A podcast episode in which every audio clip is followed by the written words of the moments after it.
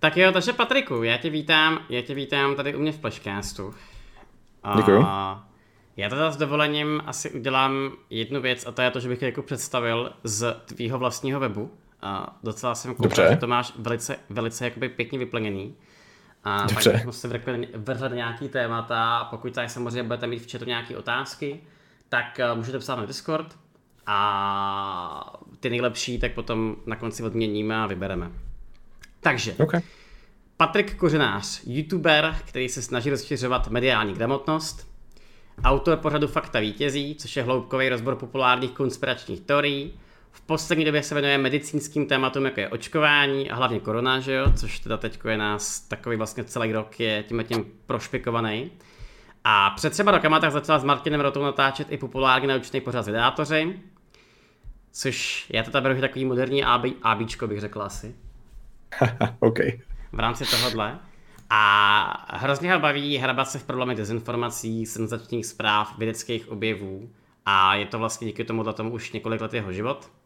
A na základě získaných poznatků vytváří přednášky, kde se podle spektra diváků snaží představit funkce médií, manipulace, ovlivňování a tak dále. Dodáš nám tomu něco? Ne, tak v podstatě to asi říká to, co to říct má, no. Ono jako v podstatě ono to ani, když se mě jako lidi ptají, co vlastně dělám, nebo jak popsat tu práci, tak ono v podstatě dvěma větama, nebo jednou se mi to ještě nikdy pořádně nepodařilo. Mm-hmm. Takže asi takhle obsáhle to je asi nejlepší, protože jako de facto to je v podstatě, jako principiálně bych to přirovnal v podstatě asi k novinařině, ale mm-hmm. s tím, že výstupy jsou videa různého formátu a ne články třeba v rámci nějakého média. No. Takže jako v podstatě, no. v podstatě zajímání se o to, jak fungují média, informace, dezinformace a konspirace. Jasně. OK. Stručně. Hele, a Patriku, jak je to teda poprosím, jestli nám jakoby ty sám za sebe řekneš asi nějaký teďko svoje jakoby antré uh, a mě čistě jako zajímá uh, proč jsi k tomuto tomu vlastně jako dostal teďko, jo? Protože ty seš, mm-hmm. ty seš zajímavý prostě tím, že uh, debankuješ nějaký fakeový zprávy a tak dále. Akorát, že okay. rozdíl v tom, že ty to, ty to děláš veřejně, že jo? A teďko najednou Jasně. byl jsi u Standa Show, viděl jsem tě v hrozný spoustě různých rozhovorů, v hrozný spoustě různých videí, který typicky mývají jako okolo hodiny, takže ono je no. celkem těžký to jako nějakým způsobem všechno přelouskat. Ale aktuálně bych řekl, že je okolo tebe taková ta aura toho člověka, který ví, o čem mluví. A mm-hmm. mě by mhm. teď spíš zajímalo, kde byl takový ten impuls, jak se k tomuto tomu jako dostal. Impuls, to je dobrá otázka. To se vydáme zpátky do minulosti. ne, ale, uh, ono totiž, ten impuls jako tak, takhle, hele, mě prostě vždycky bavila historie a věda. Uh, vyloženě tím myslím vždycky jako od základky. A velice jednoduše v určitém bodě svého života, což byl nějaký jakoby uh, nazveme to koncem základky nebo druhým stupněm, tak, uh, mě, tak jsem našel v knihovničce svých rodičů knížku, která se jmenovala Vesmírné lety ve starověku. Uh, což absolutně rozhazovalo jakoukoliv jako perspektivu toho, co jsem do té doby věděl, protože co je to za nesmysl, že jo. Uh, vesmírné lety do starověku, ve starověku jako neexistovaly. A to bylo od autora švýcarského Erika von Denikena, což je jeden z nejznámějších autorů, řekněme, výkladu alternativní historie. Mm-hmm. A v té době mě to začalo strašlivě bavit, protože to bylo zajímavé, bylo to něco nového, bylo to, pokládalo to zajímavé otázky a odpovědi na historii lidstva, vesmíru a všeho. A řekněme, že jsem sklouznul tady tím způsobem do něčeho, co dneska zpětně nazývám svojí ezofází. Což znamená, eh, že jsem sklouznul do realmu uh, fantastických jako informací o světě za hranicemi našeho poznání, o tom prostě, že nás tady vysadili mimozemštěni a že nás ovlivňovali a e, že lze prostě cestovat mezi dimenzema z tvýho pokoje a tak dále a tak dále. E, okay. Nicméně tady to se nějakým časem začalo lámat, protože čím víc mě zajímalo, jak ten svět kolem mě funguje, tak tím víc jako, když se člověk snažil být k sobě upřímný, jednoduše řečeno, a snažil se skutečně jako hledat si nějaký pohled na svět, který byl jako ucelený a dával mm. smysl a nerozpadl se ti, jakmile se snad ním jenom trošičku zamyslel, tak tady to začalo jako pokulhávat a začal jsem zjišťovat, že uh, možná jako ty věci nejsou tak úplně super líbivý, eh, protože tam je tak moc prasklin, že musím přestat, nemůžu je dál jako přehlížet. A v podstatě, když se dostanu někam na začátek třeba vejšky, až pak, když jsem začal pracovat eh, jako redaktor v časopise Epocha, protože mě vždycky bavilo psát, tak nějakým způsobem se dostal k tomu, že jsem psal jako redaktor a později chvilku jako šéf-redaktor, i webový verze, teda ne, ne celého časopisu, mm-hmm. tak v podstatě to už mě totálně překovalo v úvozovkách postupně na druhou stranu toho, že se snažím poznávat svět pořád, protože mě to prostě baví, věda, technika, eh, všechno možný historie a tak dále, ale už tím pohledem, který se snažím být, aby byl nějak systematický, aby mi skutečně odpovídal na otázku toho, jak věci fungují doopravdy a ne tak, jak chci, aby fungovaly, což byl ten můj předchozí pohled. No a tady to všechno se na sebe nějakým způsobem postupně nabalovalo, prostě bavilo mě psát, měl jsem tady tu nějakou zkušenost. Uh, pak jsem odešel, zkoušel jsem dělat nějak videa na YouTube v rámci jiného kanálu, to krásně katastroficky selhalo. Následně jsem dělal videa i na sebe, dělal jsem nějaký politický PR. A to všechno jako vykrystalizovalo v to, že jsem zjistil, že chci vlastně pořád dělat nějaký informační obsah, že mě prostě baví hledat uh, to, jak funguje věda, zároveň jak funguje i ta pseudověda, která mě tehdy bavila a vím, že má negativní dopady. A zároveň z toho chci dělat nějaký výstupy, ale jenom psát už mě nebaví. Tak jsem vlastně začal uh, točit tady ty svoje videa a s Martinem Rotou jsme začali dělat ten pořad z Vydátoři, který je podstatně volnější a diskuznější, kde se vlastně jenom dotýkáme témat s tím, že se o nich bavíme, zatímco v těch mých videích se snažím být co nejvíc detailní, jít co nejvíc mm. do hloubky a jako vyhrabat vždycky co nejvíc faktů a informací o nějaký fascinující já nevím, události, dě, dění, čímkoliv. Ať už je to prostě, jak to bylo s Američanama, jak přistáli na měsíci, jak to bylo s Bermudským trojuhelníkem, jak to bylo prostě s bitvou Los Angeles a jestli existuje nějaký satelit na oběžní dráze, vlastně co o tom víme a jak se to dá nějak najít. No. To je v podstatě to, co dělám doteď. Stručně řečeno. Jak se dostal k Markinovi, prosím tě? To je no. která by mě to zajímala. My jsme se potkali třeba ve Skillu s Markenem poprvé, už to je taky hodně na zpátek, tak jestli teď u tebe to bylo podobný, že se dostal přes uh, hry k Markenovi, nebo to prostě bylo úplně uh, Ve skutečnosti ne, ve skutečnosti bylo v tom bodě, uh, byl to deštivý podzim roku 2013, uh, uh, bylo to v bodě, kdy já právě jsem odešel z toho časopisu, a rozhodl jsem se totiž dělat nějakou jakože internetovou televizi, eh, kde jsme chtěli jako točit jakoby zajímavé nové věci, že budeme dělat prostě věci jako zajímavé a pořádně. A právě v tom bodě jsem oslovil Martina, protože on dělal tehdy ztrátu času, to teprve začínal naprosto retardovaný, to, to jsem vůbec neznal. Mm-hmm. A jelikož Martin dělal vlastně scénky s vizuálníma efektama a v rámci ztráty času pořadu svýho, tak jsem ho oslovil ohledně nějaký spolupráce. Takže my jsme se jako nějak sešli, pak jsme se bavili, co bychom mohli dělat. Eh, dělali jsme nějaký, nějaký pořad, který jsme později oživili o hrách a filmech, což byl teda krásně úžasný cringe a z dnešního pohledu. A v podstatě pak nás napadlo, že bychom mohli dělat vážnější věci, co jsme oba dva chtěli dělat nějakým způsobem. Zkoušeli jsme asi měsíc u Martina dělat takový jakoby v podstatě schrnutí zpravodajství, což se ukázalo jako strašně neefektivní. A následně jsme dospěli k formátu z vydátorů. No. Takže to bylo vyložené, protože já jsem ho oslovil kvůli spolupráci, kvůli videím mm-hmm. jako úplně jiného kalibru, než teď děláme v podstatě. No. Takže... A jste, si, jste si sedli a už jste spolu zůstali de facto v tom, tom tak to je uh, No, jako, že by nebylo to žádný jako od té doby absolutní friendship, to bylo spíš tím způsobem, že zkoušeli jsme dělat věci rozhodně, protože nám jako vyhovovala ta spolupráce, ale byly tam rozhodně mezery, kdy třeba já jsem přestal dělat uh, ty videa na nějakou dobu, začal jsem dělat prostě na sebe a byla tam klidně mezera, já nevím, jestli to byl rok, rok a půl, kdy jsme v podstatě spolu nic nedělali, ale ve chvíli, kdy vlastně Martin se ozval, že by chtěl obnovit nějakou nějak ten pořád, tak jako mě to přišlo jako dobrý nápad a zase jsme okamžitě vlastně navázali zpátky tu spolupráci, takže jako jsme zerama a teď v podstatě tři roky v kuse to jsou, nebo tři a půl, že dokonce. No. Mm-hmm. Takže ano. Tak ono jako v rámci internetového světa je to hodně dlouhá doba, když to vezmeme, že třema yeah. rokama tak byl prostě YouTube úplně jiný a dneska samozřejmě už se počítá ze vším trošku jinak.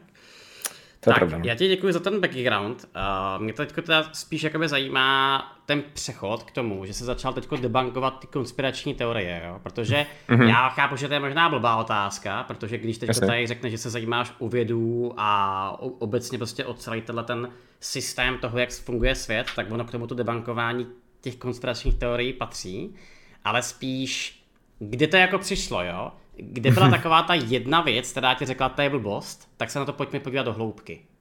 Hele, to by bylo strašně hezký, kdyby to byla jedna věc. Ona to rozhodně nebyla jedna věc. Ten proces byl relativně pomalej a bolestivý.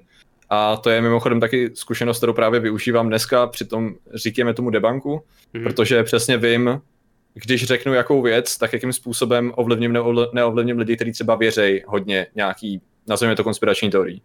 Prostě vím, že když někdo bude skutečně jako stavět svůj život na základě, já nevím, já radši budu používat třeba alternativní informace nebo fascinující hypotézy, uh, tak uh, a vlastně to jeho přesvědčení o tom, že věci takhle fungují, na tom vlastně bude stát jeho duševní klid, řekněme, tak já ho jednou informací jako rozhodně nevyvrátím. Já ho můžu možná jako lehce nahledat, možná jako zasít nějaký semínko pochybností, když to podám dobře, ale to je tak maximálně všechno, protože já jsem postupně začal asi v řádu měsíců až let docházet k tomu, že věci nejsou tak, jak jsem si původně myslel. Ale třeba jako to, uh, možná to bylo tím, že já jsem si kreslil nějaký obrázek světa v hlavě A čím víc jsem toho četl, tak jsem si myslel, jako, že tím víc to bude dávat smysl. A ono to bylo obráceně. Protože já jsem třeba ohledně té alternativní historie přečetl fakt strašně moc věcí, mě hrozně bavilo číst. Takže hlavně internet v té době, kdy jsem to začal číst, ještě já jsem ho třeba doma neměl, takže jsem to prostě všechno tahal, tahal z knihovny. A přečetl jsem ty, těch zdrojů fakt hodně, ale oni se jako, oni se hrozně málo doplňovali. Oni od sebe rádi opisovali, ale každý přicházel úplně s jiným vysvětlením a mě hrozně štvalo, jak je to možné. Že vlastně všichni z nich se snaží prezentovat svět tak, jak byl, ale každý to dělá jinak a všichni se tváří, že mají jako patent na tu pravdu.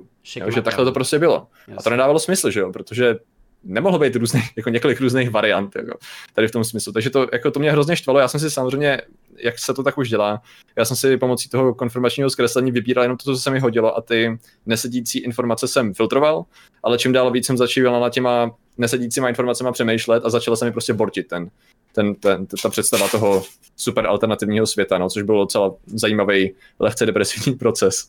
Ale třeba jako jedna z takový, jeden z hřebíčků do rakve určitě byl, když jsem nastoupil do toho časopisu Epocha, to mi bylo 22, myslím, mm-hmm. a ještě jako takový jako naivní a nadšený a jako tam byl, probíhaly takový kruhy v redakci, kdy vlastně tam byl takový systém, kdy si vždycky uh, rešeršoval, hledal se s nějaký nový témata, pak byla porada, tam, tam se to navrhnul a řešilo se jako, jestli jsme to téma už neřešili, jak ho pojmout a, a tak dále.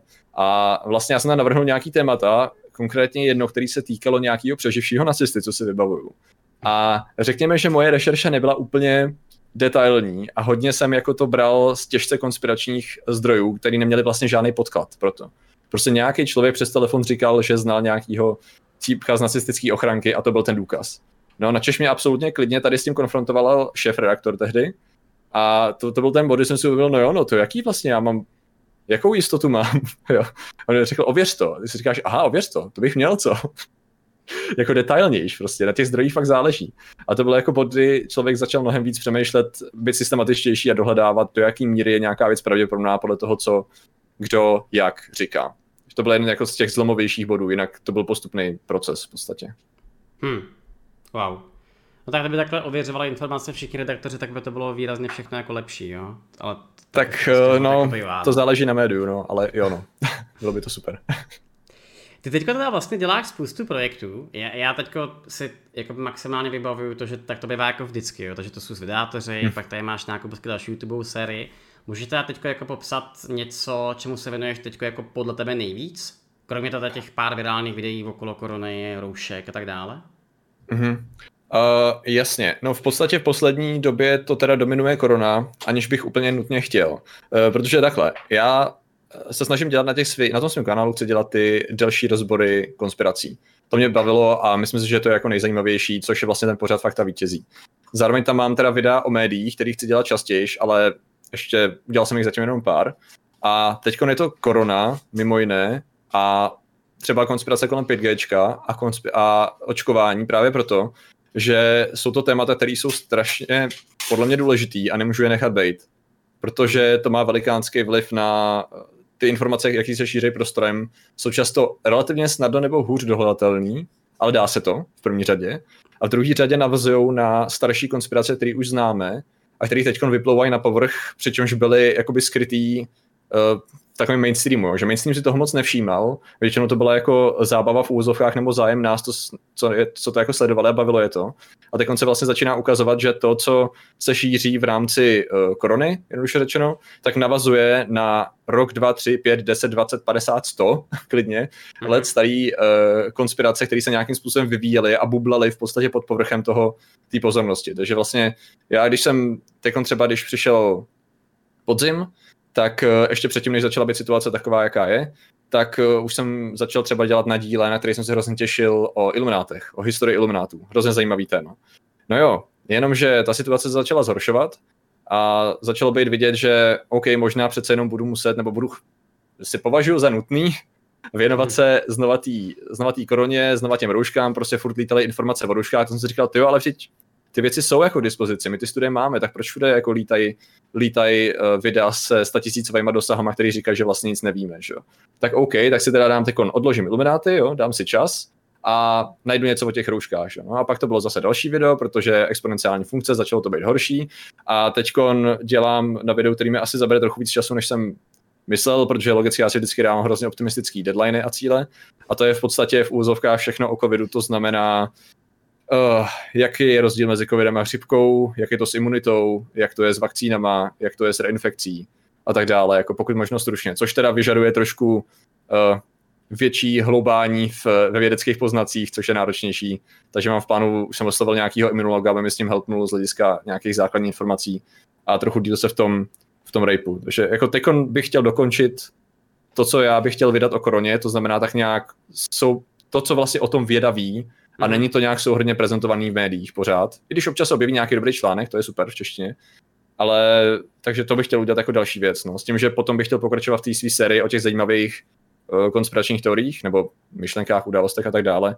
A dál bych chtěl makat na jako podstatě šíření informací jako takových, což je věc, na který dělám jako dlouhodobě, ale ještě nevyšlo žádný pořádný video, protože se, mám vždycky pocit, že toho potřebuji vědět víc a to se roztahuje do díky měsíců. No. A do toho teda jen takový off-topic, eh, když se ptal, co mě teď bere nejvíc času, tak já jsem se po x letech rozhodl, že budu pokračovat ve studiu, protože já mám, já jsem si před 6 lety udělal bakaláře na mediálních studiích na ukáčku což je v podstatě něco jako teoretická žurnalistika. Pak jsem to nechal být, protože jsem si říkal, hele, to nepotřebuji, stejně to dělám, stejně se každý den učím de facto a mm-hmm. ta praxe je efektivnější pro mě než eh, holubání v teorii. Tak jsem si řekl, OK, tak to hecnu, trošku se zlepším v teorii, abych mohl třeba dělat své vlastní výzkumy a tak. Akorát jsem udělal ještě navíc tu chytrou věc, že jsem si přihlásil eh, dva semestry v podstatě v jednom, takže mám prváky, druhá zemní semestr zároveň. Což jsem si řekl, a tak to hecnu, ne, ježišmarja, nejsem žádný uh, toho, že nejsem žádná šitka, to zvládnu. No a teď konce to začíná okay. nějak kumulovat. Už je to hodně Takže prostě. je to zábavný, ano, ano, ano, je to zábavný. Do toho Ale... ještě ten mediální tlak, že jo, teď byl třeba ve Spotlightu, jak uh, vlastně uh. Petr Ludvík přišel s tou, uh, s tou skupinou Zachraň Česko, že jo, tak bylo zase ve Spotlightu tvoje video. Je to, je to no. jasný, no. je toho dost potom. No, no, to, to, to už zase, to zase tak extrémní problém asi pro mě není, protože je jako beru v pohodě, když já se třeba rád, jako jsem rád, že můžu třeba takhle se o tom pobavit s tebou nebo, nebo u standy. A když jako se zvýší nějaký třeba množství komentářů, tak já automaticky počítám s tím, že uh, velká spousta z nich mě bude považovat za uh, mentálně zaostalého, potenciálně korumpovaného, případně kombinace obího a už jsem se na to nějak zvyknul, takže mm-hmm. jenom možná se zvýšilo to množství teď, no, ale dobrý. Tak potom se ještě samozřejmě pobavíme, no, on jako internet v tom je tom hodně, hodně zvláštní. Já mám uh-huh. čistě otázku, jestli náhodou se třeba do té tvojí tvorby teďko uh, nepropilíná jeden zahraniční kanál, jestli něco říká Kurzgesagt. Uh, říká ti to něco?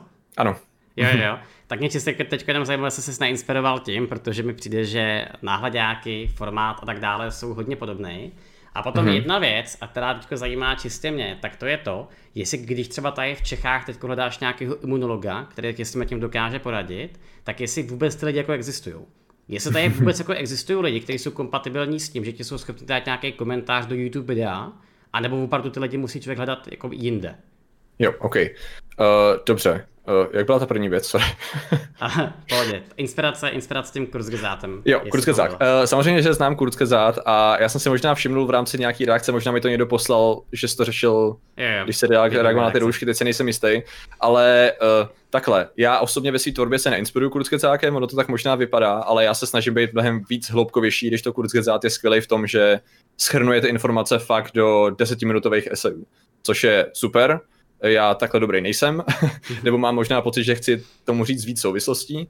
A co se týče grafiky, eh, tak to je možné, že my jsme se posunuli v tuhle chvíli graficky eh, v podstatě, mám tady zrovna eh, Severku, tady mám fun fakta v chatu, takže díky za ty tam nejli, co dělá i nějaký animace ve videích. To je vlastně otázka až posledních pár videí, kdy vlastně zpětně doděláváme ty thumbnaily na ty starší videa, v první řadě proto, abych měl nějaký vlastní originální thumbnaily a mm-hmm. aby měli nějaký styl, dobrý a mně se prostě líbil uh, styl uh, Severky, takže jsme začali dělat tady ty věci a ten je ano, uh, je tam podobnost s Kurzgesátem. Jako je, je, tam určitá podobnost, no, jako nemyslím si, že to je to stejný, ale chápu, proč tam jako je, proč to může někdo takovým způsobem srovnávat, no. Ale jako jinak Kurzgesát, já ho beru jako v podstatě někoho, kdo to dělá trošku jiným způsobem než já. Když jejich rešerše hmm. třeba je podobná, akorát ještě extenzivnější, protože oni uh, mají na to víc lidí a tím pádem víc jakoby lidského času, na, na to ověřování a na to prostě schrnout to fakt do těch 10 minut koncentrovaně co nejlíp to ne. No.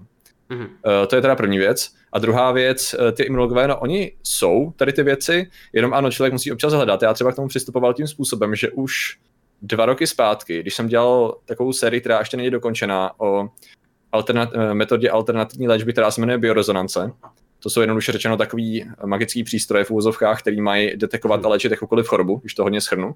Okay. Uh, tak když jsem tady to řešil, tak už tam došlo na uh, fyziku a biologii, kdy jsem si jako nebyl úplně 100% jistý, jestli tomu rozumím dobře, protože mi to přišlo všechno jako bullshit, ale chtěl jsem si být jistý. Takže jsem oslovil různý lidi a třeba začal jsem na uh, českém klubu skeptiků Sisyphos. Jako zkoušel jsem tam pát, tápat, protože jsem věděl, že tam jsou lidi, kteří mají obecně skeptický pohled na bullshity, nebo jednoduše řečeno na ty zavádějící informace, takže je docela solidní šance, že tam budu mít nějakým způsobem jako přehled.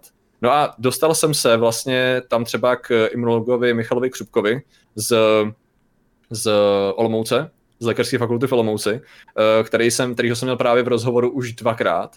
A tam právě vím, že jelikož on se i sám věnuje nějaký v podstatě debanku nesmyslů a vím, že ta jeho práce je dost systematická, tak si jako můžu být jistý, že on mi bude odpovídat tím způsobem, za A, že bude říkat věci tak, jak on je považuje za relevantní, a za B, že tam nebude, jak to říct, házet jakoukoliv agendu že prostě popíše ty věci tak, jak to, tak, jak to ví věda relativně objektivně, což je super. Mm-hmm. Což je třeba ohledně fyziky, tak to jsem šel vyloženě na Akademii věd, na Ústav elektroniky a fotoniky, protože tam šlo o, eh, řekněme, ovlivňování buněk světlem, eh, nebo vlnovýma eh, těma no prostě elektromagnetickým zářením. Tak jsem šel vyloženě za týmem, který tady to řeší, protože jsem si hledal různé studie, našel jsem, že tam jsou nějaký Češi, tak jsem šel přímo za nima a dělal jsem, dělal jsem třeba rozhovor s člověkem z toho týmu, který prostě, jelikož se tomu přímo věnuje, tak to byl asi nejpovolanější člověk a zase odpovídal jako velice dobře. Takže ty lidi se dají najít, akorát já bych to nedělal způsobem, že bych oslovoval lidi podle toho, jak jsou populární. To znamená, když se objeví v televizi imunolog, tak abych jeho oslovil na rozhovor,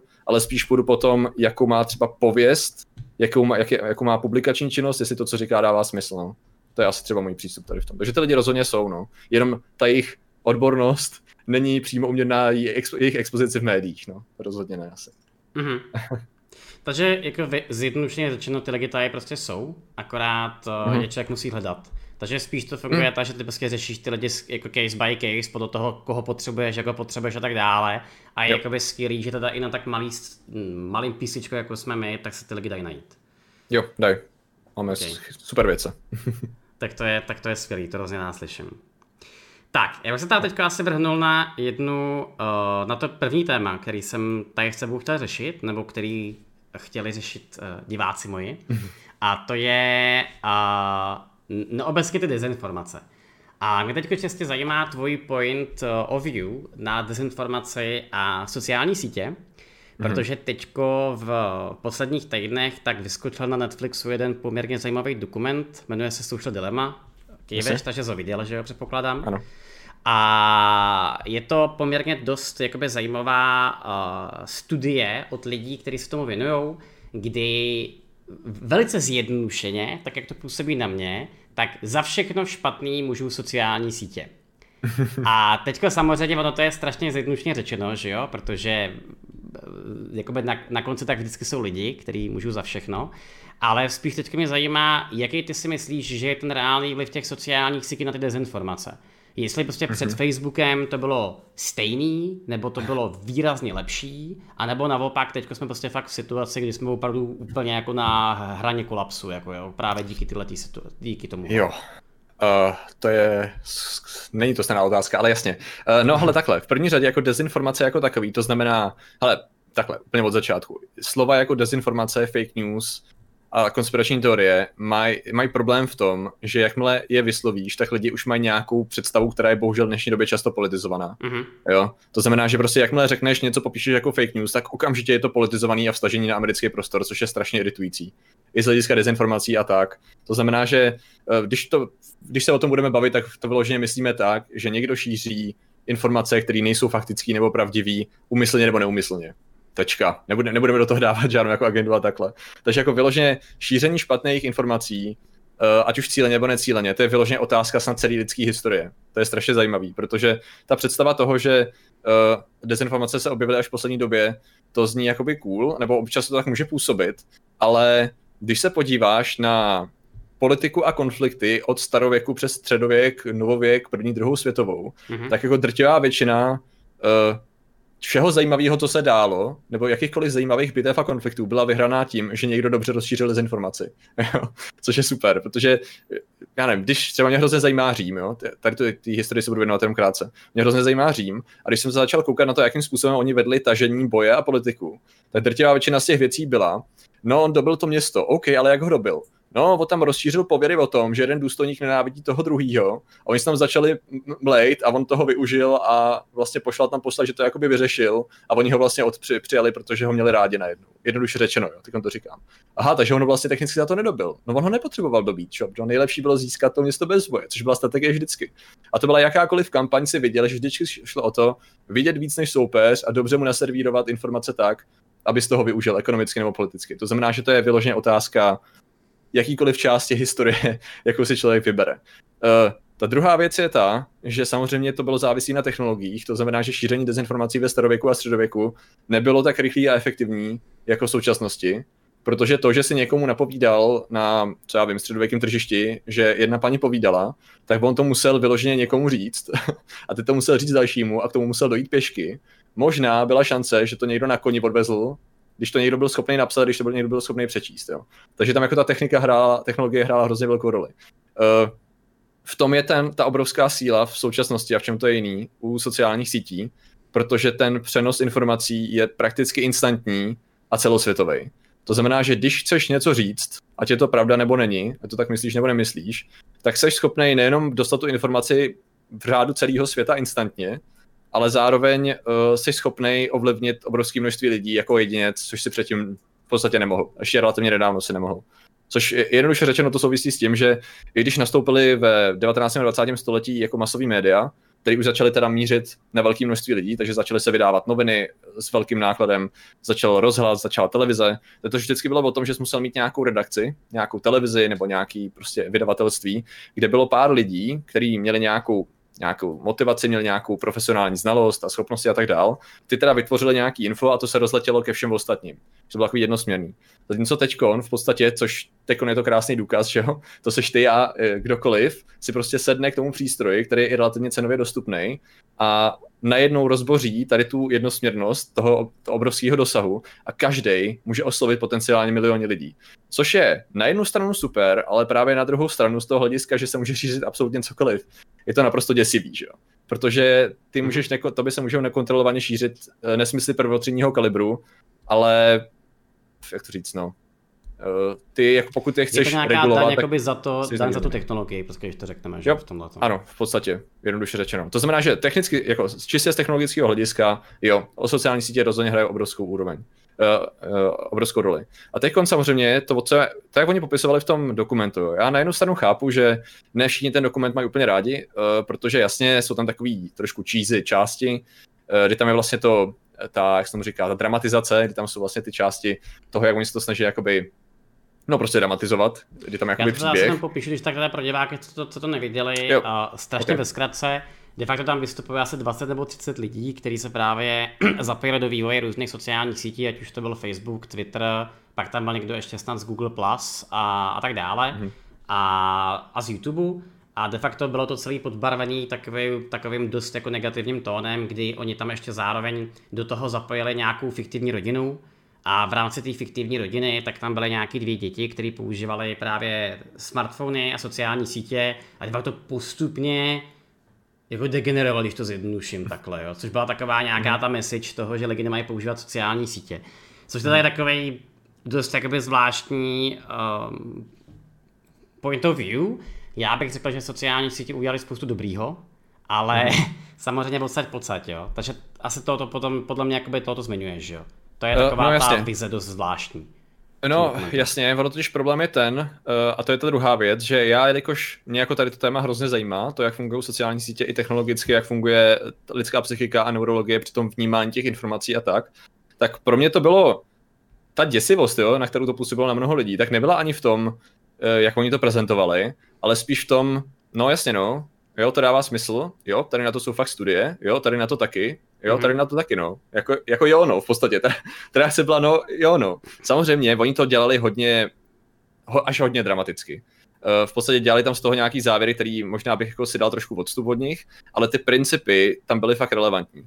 Protože Eh, vzhledem tomu, že my ty sociální sítě a spíš jako v smartfony obecně nepoužíváme zas tak dlouho, tak ohledně těch dopadů zatím se jako většinou jenom spekulovalo, protože dokud nemáš data, nějakých dlouhodobých studií, které se budou přímo zaměřovat na ten dopad třeba na mladý lidi, na děti vyloženě, na dospívající při konkrétním používání a tak dále, tak můžeš říct, no asi mají nějaký dopad, že jo? A to je tak všechno. Ale právě v, už v posledních pár letech jako dojelo docela dost studií, které se jako detailně zaměřovaly na ty dopady a my jako víme, že tam jsou a že často jsou negativní, protože Ah, to, co oni tam říkali jako hrozně důležitou věc, je, že už když vyvíjeli ty nástroje, to znamená, ať už tu třeba zpětnou vazbu mm-hmm. a, mhm. a princip toho fungování, ať nevím, Facebooku, Twitteru a tak dále, eh, tak vyvíjeli s tím, že tam je nějaká neurologická zpětná vazba. Vyloženě prostě ty dostaneš jednoduše řečeno dávku dopaminu ve chvíli, kdy dojde k nějaký akci na obrazovce. To se nevztahuje jenom na sociální sítě, s tím jsou navrhované mobilní hry, s tím jsou navrhované v podstatě jakýkoliv hry, kdy určitý efekt který je uspokojivý, tak ti prostě dá dávku, jednoduše řečeno. To se měřilo různýma způsobama, eh, ať už od toho, že, já nevím, dělal si nějaký odběry krve, nebo od měření prostě vyloženě, že si měl EEG a magnetickou rezonanci, aby se zjišťovalo, jestli to tam skutečně k tomu probíhá.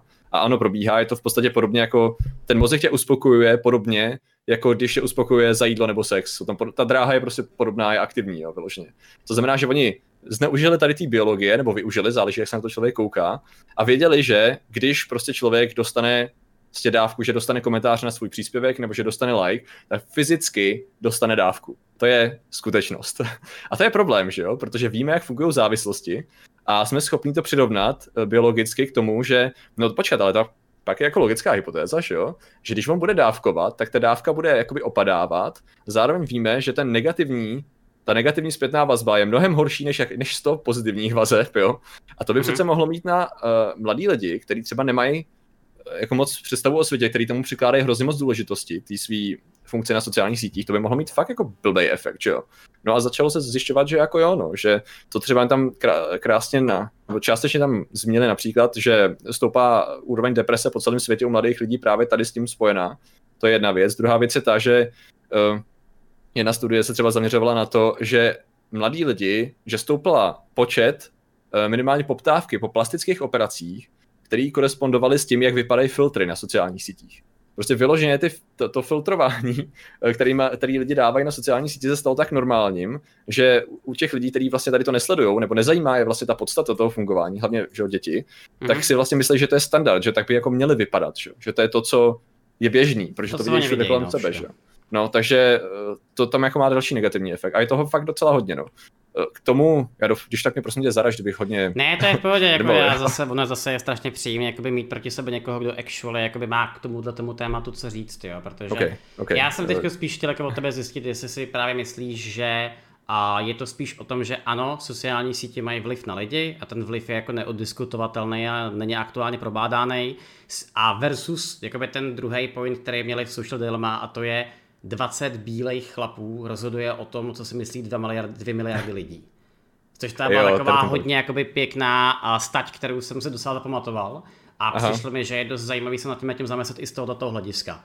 Jo, jako v rámci nějaký regulace sociálních sítí a tak dále. Jestli tady Twitter tyjo, může cenzurovat prostě Trumpovy příspěvky nebo nemůže, ale na to tady mm-hmm. nemáme dneska asi často rozebírat takhle detailně, jo. takže prostě... A Spíš Jasně, jak to vnímáš ty, mi můžeš jako Jo, říct. ono totiž souvisí přesně s tím, na co jsem chtěl vlastně navázat, což je super. A sice to je ten algoritmus, ten to je kouzelný slovo, že poslední doby. Hmm. Protože ten algoritmus skutečně, takhle, když se dneska řeší eh, třeba zrovna, jak jsi říkal, jo, cenzurování různých příspěvků, úvozovka cenzurování, spíš jako nějaký blokování nebo fakt checkování a tak dále, eh, tak většinou, tak ten pohled často je ten, že tam jsou nějaké motivace různého druhu zatím, finanční, ideologický a tak, nebo ekonomický, nebo prostě chce někdo umlčet někoho, ale ten algoritmus, ať už je to jakákoliv sociální síť, tak funguje naprosto vlastně až děsivě primitivně, a sice cílem jakýhokoliv algoritmu, to znamená toho systému, jaký ti bude navrhovat příspěvky, je udržet tě na té síti co nejdíl.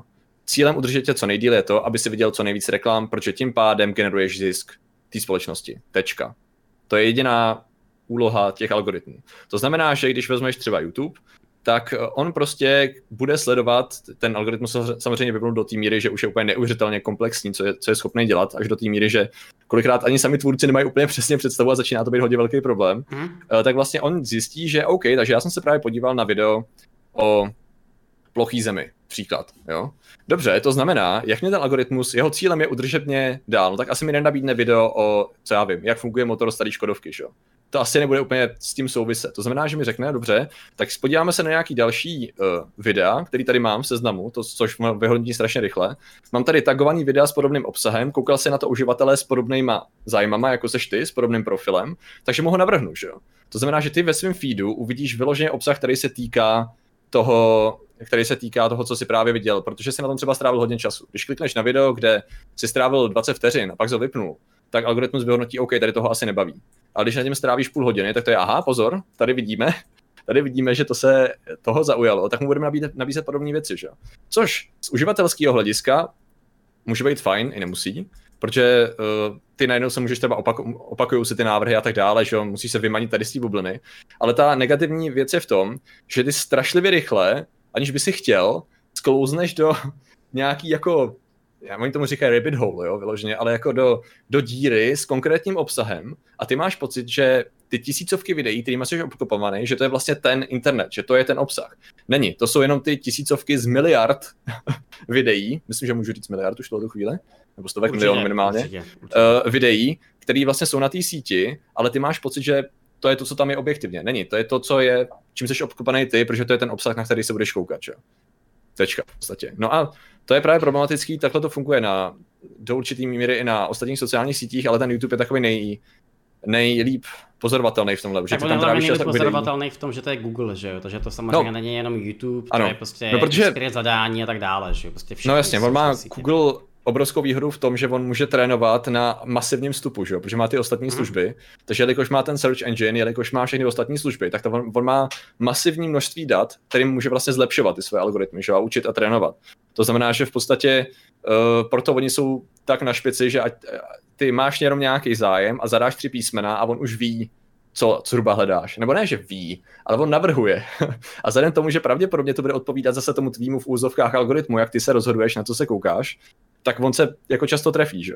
Což právě může být tomu, oni to tam reprezentovali na politickém tématu, třeba v tom dokumentu, ohledně radikalizace toho mladého kluka, jestli se nemýlem, yeah. což jako rozhodně funguje velice podobně, tak uh, ať už to je nějaká konspirační teorie, ať už je to nějaký zájem, jo, může to být třeba jenom tím, že se koukáš na videa, jak někdo uh, jezdí traktorem po poli, co jsem koukal, že je docela populární. Uh, a že to má docela velký dosah, což je zajímavý. Uh, a tak najednou tvůj YouTube prostě bude vypadat takhle, že jo? Jenomže když právě budeš koukat na člověka, který třeba je, já do té politiky se moc nechce, ale konec konců jsou, jaký jsou, tak který třeba je na určitý, na určitý straně spektra, jakýhokoliv, teď myslím politického, uh, tak najednou ti to začne nabízet nejenom jeho obsah, ale obsah podobný, na který se koukali lidi s tvýma vlastnostma a ty během dvou videí, to jsem si schválně testoval na různých, jako když jsem koukal, klikal na různý typy videí, mm-hmm. uh, tak během dvou, tří videí jsi kompletně obl, obl, obležený tím obsahem, který ti vytváří jako iluzi toho, že to je ten mainstream, nebo to je ta, přece takhle to je, takhle, takhle to všichni vidějí. A ty ostatní sociální sítě jsou jiný v tom, že ty se obklopíš cíleně třeba lidma, že? ať už je to Twitter, ať už je to Facebook, tak ty se obklopíš ne videama většinou, ale lidma, který ty rád sleduješ, takže najednou tvůj Facebook je absolutně jiný než můj Facebook a než kohokoliv jiného Facebook. Jenomže to spousta lidí neví, že? Takže proto mi se třeba hrozně líbila fráze od jednoho člověka, uh, že to je všude na Facebooku teďko. Ohledně nějaký cílení reklamy, že jo. Uh, takže když hmm. jako není úplně běžná, eh, běžná znalost, že existuje něco jako cílená reklama, to znamená, že jenom si vygooglíš boty a všude jsou boty, jednoduše řečeno, anebo že hledáš určitý typ obsahu a ono ti to nabízí obsah, reklamy s podobným obsahem, tak najednou ty lidi mají představu, že přece, když na Facebooku lidi říkají tady ty názory a jsou tam tady ty reklamy, že tak to je, to je ten Facebook, že jo. Takhle to přece je, takhle je ten, takhle je ten nálada v celé společnosti. Jenomže to je jenom ta malinkatá bublinka, úplně vytržená v kontextu, zabalená někde na kraji mezi těma milionama dalších bublinek. A to je docela znalost, která si myslím, že stojí za to jako na ní neustále upozorňovat, protože pak se lidi hrozně divějí a myslím, že i lidi, kteří, a nevím, jsou, jak to říct, vzdělaný a jako, jako snaží se jako z těch informací vyznat, tak si říkají, to jak, je, jak to, že je možné, že ty lidi tady to považují za normální, jak to, že ty lidi jsou tak jako těžce antirouškovací třeba, jo? jak to, že ty, on, ty rouškaři jsou tak jako, jak to, že jsou tak přesvědčení o tom, no protože oni jsou v bublině, která jim vrací pozitivní zpětnou vazbu, ať už to jsou ostatní lidi, ať už to jsou instituce nebo různé skupiny, ve kterých jsou.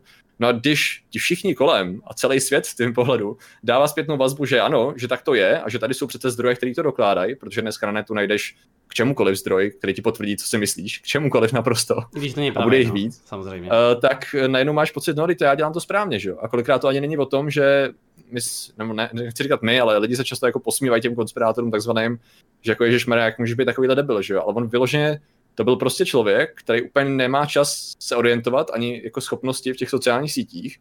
Strašně rychle sklouznul a teď je vyloženě přesvědčený o tom, že když to přece hmm. takhle je. Jo, to je vidět úplně všude kolem. Takže jakoby, a to můžeš aplikovat na skoro jakýkoliv, jakoukoliv víc nebo méně radikalizovanou skupinu ohledně jakýhokoliv tématu všude na internetu. Ale jako já to tak hodně můžu ještě do toho, toho připojit, že ono se to jedná i jako nějakého nechtěného šíření toho obsahu. Jo. Já jako tady třeba řeknu příklad, který všichni moje diváci znají a mm. do kterého jsem spadnul i já, a to já se teda považuji za člověka, který sociálně si tím rozumí a nechytne se jako na hoax. Tak mm. jak teď vzniknul ten fakeový uh, twitterový account uh, pana Blatného, uh, který, ze kterého všichni čerpali ještě předtím, než se z něj stal ministr, tak on tam napsal takovou výbornou větu, že se bude vypínat uh, v rámci boje s koronavirem noční osvětlení v 7 večer. Aha. A tak já jsem si říkal, dobrý, tak OK, tak asi to má nějaký smysl. A pak jsem to tady samozřejmě propálil na 3000 lidí na streamu a naštěstí teda jakoby můj člověk s týmu mi říkal, ne, to je hoax prostě, jo. Říkal, jo. kámo, tak to je ale absurdní, protože za prvý, mně to třeba přišlo v rámci těch informací, které my jako dostáváme jako celkem relevantní zdroj, Protože kdyby si mi třeba před půl rokem řekl, že se bude zakazovat zpěv v rámci boje s koronavirem, tak já ti řeknu, to je zblázno, to s tím vůbec jako nesouvisí. Ale a evidentně mi to přišlo jako hodně podobná informace, jo. Takže mhm. teď mě spíš jako zajímá, co s tímhle tím, jo. Jako, ono to je de facto neřešitelný asi problém, jako teďko, ale odkud mhm. by, měla, odkud by teďko měla vzniknout taková ta... A, odkud by měl vzniknout ten první impuls? Jestli si jo. myslíš, a teďko mě vezmu to osobně, jo, teďko, čistě osobně, jestli si myslíš, že státy mají regulovat používání sociálních sítí, nebo má vzniknout nějaký, jako nějaký edukační plán pro lidi, nebo mají lidi začít přemýšlet, což je to nejméně reální z tohohle toho, že jo. Takže odkud by teď měla vzniknout taková ta zpětná vazba, protože evidentně sociální sítě se nezbavíme, že jo.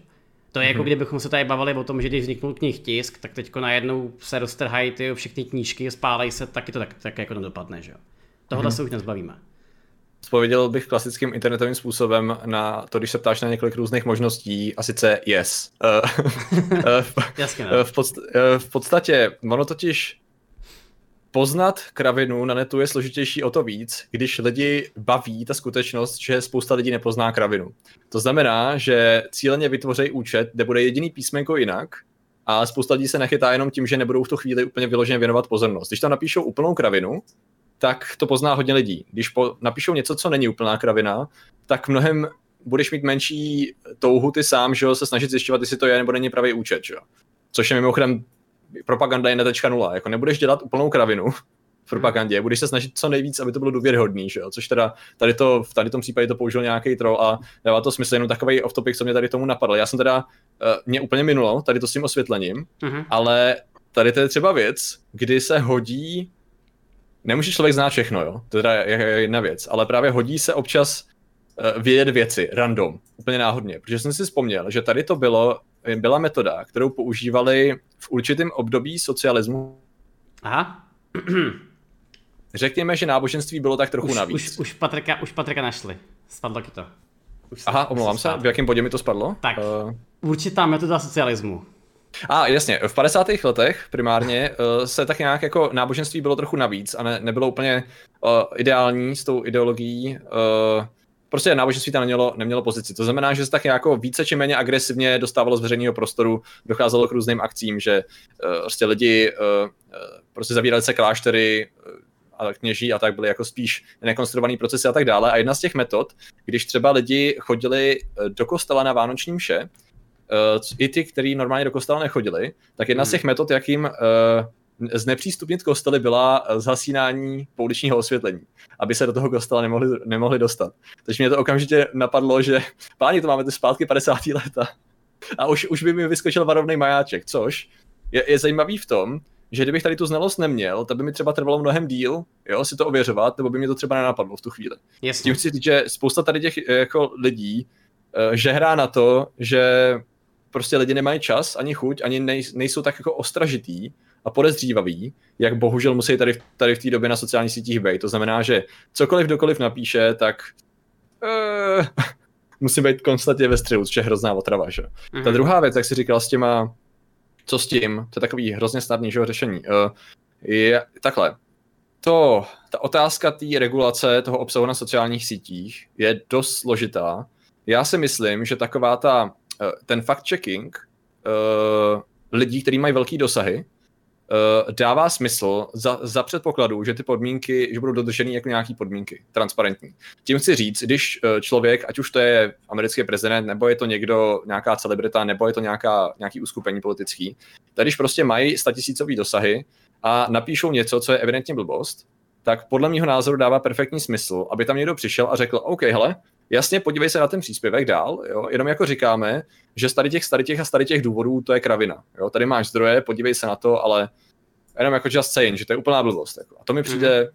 v pohodě, pokud to dělají takhle. Samozřejmě ta, eh, to, co se řeší u nás, a aby nějaký, cituji skoro, Uh, brigádníci z Gimplu rozhodli o tom, co je a není pravda, to je hodně velký zjednodušení té situace. Jo. Já jsem jako samozřejmě proto, aby to bylo těžce transparentní a aby jsme si dávali bacha na ty lidi, kteří kontrolují tady ty věci na těch sociálních sítích. Ale pokud to bude dělaný prostě s tím, že tam bude jasný zdůvodnění a nepůjde o třeba ban toho příspěvku, pokud tam nebude fakt něco nebezpečného a půjde jenom o to, hele, tady je kravina, tak mi to přijde naprosto relevantní a jedna z mála jako aktuálních věcí, co můžeš teď dělat. Protože u debanku čehokoliv, ať už když děláš, já nevím, hodinový video na nějakou konspiraci, nebo když děláš rychlej debank nějakého článku, který za jeden den nabral 500 tisíc sdílení, mm-hmm. tak jediné, co ty můžeš udělat, je, hele, tady je kravina, a seš okamžitě znevýhodněný. V první řadě jakýkoliv debank ani zdaleka nebude mít takový šíření, jako ta původní zpráva. To je prostě fakt. S tím už jsme se museli smířit, že i když uděláš sebelepší, sebelepší rozpor, rozbor, tak za A ti to bude trvat díl a za B zasáhneš desetinový, dvacetinový, setinový publikum. A jsi vždycky o deset kroků pozadu. Takže v podstatě to máš nevýhodu od začátku. Takže jako dává smysl aspoň jako upozorňovat na to, že to je kravina. Uh, samozřejmě to souvisí s tím, jak jsi říkal, s tím dlouhodobějším úkolem a to je to, v čem já vidím jako budoucnost a bylo by fakt super, kdybychom to začali dělat jako stát. A sice, že jediný řešení reálný vidím jako v dlouhodobém zvedání mediální gramotnosti skrze jako nějaký centrální plán nejen ministerstva školství. Tím myslím vyloženě mediální gramotnost zařazená nejenom do výuky, ale celkově jako plošná věc v celé naší populaci, že je potřeba si dávat na některé věci bacha. No vlastně tím navrhuješ jako... školní, jako de facto navrhuješ školskou reformu kompletně, že jo? No jako v podstatě jo, no, protože ono to není něco, co by, co, v čem bych já byl super originální. Některé státy už na tom makají a některý to dokonce udělali. A je docela zajímavý, že u nás se tady tu práci suplují uh, různí uh, jednotlivci. Jsou to často lidi z nějakých zájmových spolků, ředitelé škol nebo sami učitelé. A který se snaží nějakým způsobem synchronizovat. Ale co jsem pochopil, když jsem, se, když jsem tady to řešil s lidmi, co se o to snažili, nebo co mají přístup do nějakých jako hlubších úrovní vlády, kde by se to dalo řešit, mm-hmm. tak tam je jakoby zájem v podstatě nula. Jasně. Nevím z jakých konkrétních důvodů, ale prostě někdo to nepovažuje za důležitý, zatímco máme tolik indicí k tomu, abychom to považovali za důležitý. Jenom jako krátký příklad bych dal třeba Finsko. Finsko to dělá hodně zajímavě, už jsou tak daleko, že to mají, že vyčlenili samostatnou sekci v jejich ministerstvu školství. Mají, mají superový web, je tam tu na materiálu, mají vyloženě to začlenění do osnov a začíná to níst první ovoce, protože už to jede nějaký rok. Eh, první ovoce v tom, že když začali dělat zpětně nějaký studie o tom, jaký, jaký dezinformace mají vliv ve Finsku a v jiných státech, tak zjistili, že od nich se to mnohem víc odráží, protože ta výhoda toho, když máš populaci, která přemýšlí nad tím mediálním obsahem, což je jediné, co to znamená mediální gramotnost. To není, někteří to lidi to popisují jako, že to je nějaká indoktrinace, jo, ideologická indoktrinace.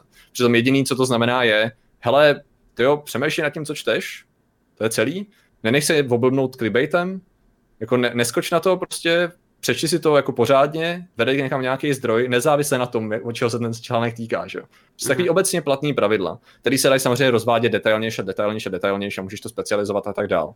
A to je věc, která by jako, jakmile máš, představ si, že máš populaci, která ví, jak to funguje a najednou se objeví clickbait, který by v tuhle tu chvíli, nebo by, který má dosahy 100 tisícový videa, třeba to, co já jsem uváděl na začátku, ten sestřih v tom videu o rouškách, tak to byly v podstatě videa, které měly masivní dosahy. A, to jenom na jedné platformě, které byly sdílené znovu a znovu a znovu. A představ si, že by to jako dopadlo na tu populaci a nejenom by to mělo sdílení, já nevím, tisíc, jako for fun, protože lidi, lidi by se na to podívali a řekli, haha, No jo, jenom, že to není přece pravda kvůli tomuhle a tomuhle, že jo. Nebo jako, uh, nevím, jestli je to pravda, ale zní to jako fakt podivně, zkusím si někde najít nějaký zdroj, je tam není zdroj, no tak už tomu nebudu asi věnovat úplně pozornost, že.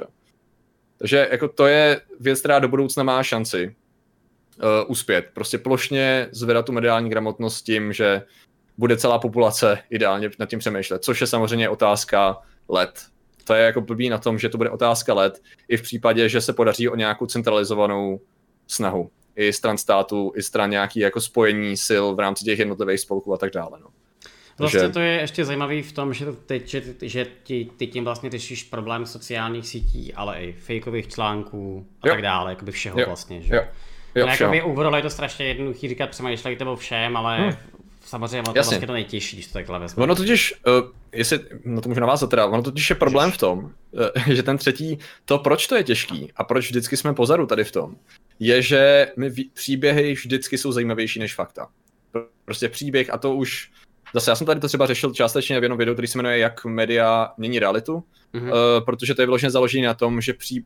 to je už 100 let stará informace od mediálních teoretiků, psychologů, sociologů, kohokoliv, co se na to podíváš, tak zjistíš, že už tehdy lidi věděli, že jakmile mají příběh, tak lidi zaujme násobně víc, než jakýkoliv suchý fakt. Dělalo se to na spravodajství, dělalo se to na knížkách, dělalo se to na osobních příbězích ze všech končin světa. To znamená, mm. že pokud ty máš příběh, nezávisle na tom, jestli je to konspirace nebo není, tak máš prostě větší dosah. To je třeba problém v tom, takhle jsem třeba musel začít já opravovat svůj obsah, když jsem začal dělat fakta vítězí, tak moje naivní myšlenka byla, že OK, hele přece, tak já půjdu na nějakou konspiraci, vyhloubám ty zdroje původní, ty, ze kterých vychází absolutně všechno, nějakou, nějaký starý článek, z knížku, ze kterou vychází a tak dále. A řeknu, hele, tady je ta knížka, takže prostě takhle jakoby vyzvednu ty zdroje a takhle je ukážu. Tečka, že? No z nějakého důvodu lidi tady ten, tady ten přístup ne, nezajímá, že?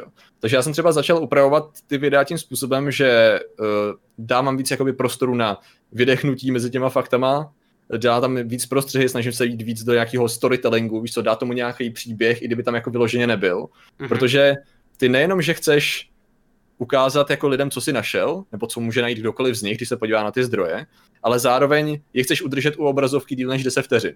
Třeba uh, to se mi proto, mě se hrozně upřímně, mě si hrozně nadchnul uh, tou svojí reakcí jo, na ty roušky. Uh, fakt jako to se mi dlouho nestalo, abych měl tak skvělý pocit. Já vám to zní divně, ale hned řeknu proč, protože uh, mým cílem bylo, hele, já jdu udělat video jo, o studiích o rouškách. To prostě bude lidi nudit po minutě, když se na to budou dívat a nikdy se nedokoukají, to video se nebude sdílet a moje práce půjde do koše. Bude to k ničemu celý prostě. Když já to nepodám dobře, tak to půjde do koše.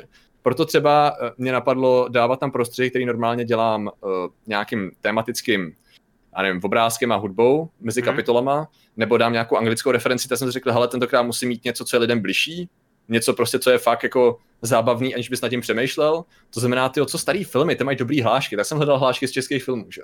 A přesně mně se hrozně líbilo, že to mělo přesně ten efekt, který jsem doufal, že z toho unaveného poslouchání těch mých keců o studiích, nejenom se člověk na chvilku víš, jako osvěžil se, prostě trošku se jako, Nadechne. jo, přesně, jako oddech si a řekl jsi, jo, to je dobrý, tak možná to dám ještě pár vteřin, jo. A takhle si vlastně ty postupy, jak klesala ta pozornost kvůli těm nudným faktům, tak si vždycky to jako zvednul, zvednul, zvednul a pak se člověk dostane nakonec a řekneš si, yes, jo, úspěch, takže ta metoda musí být podobná, že? což samozřejmě tady s, tím ne, tady s tím nemusí bojovat lidi, eh, který šířejí fascinující příběhy, který spochybňují oficiální story. Že?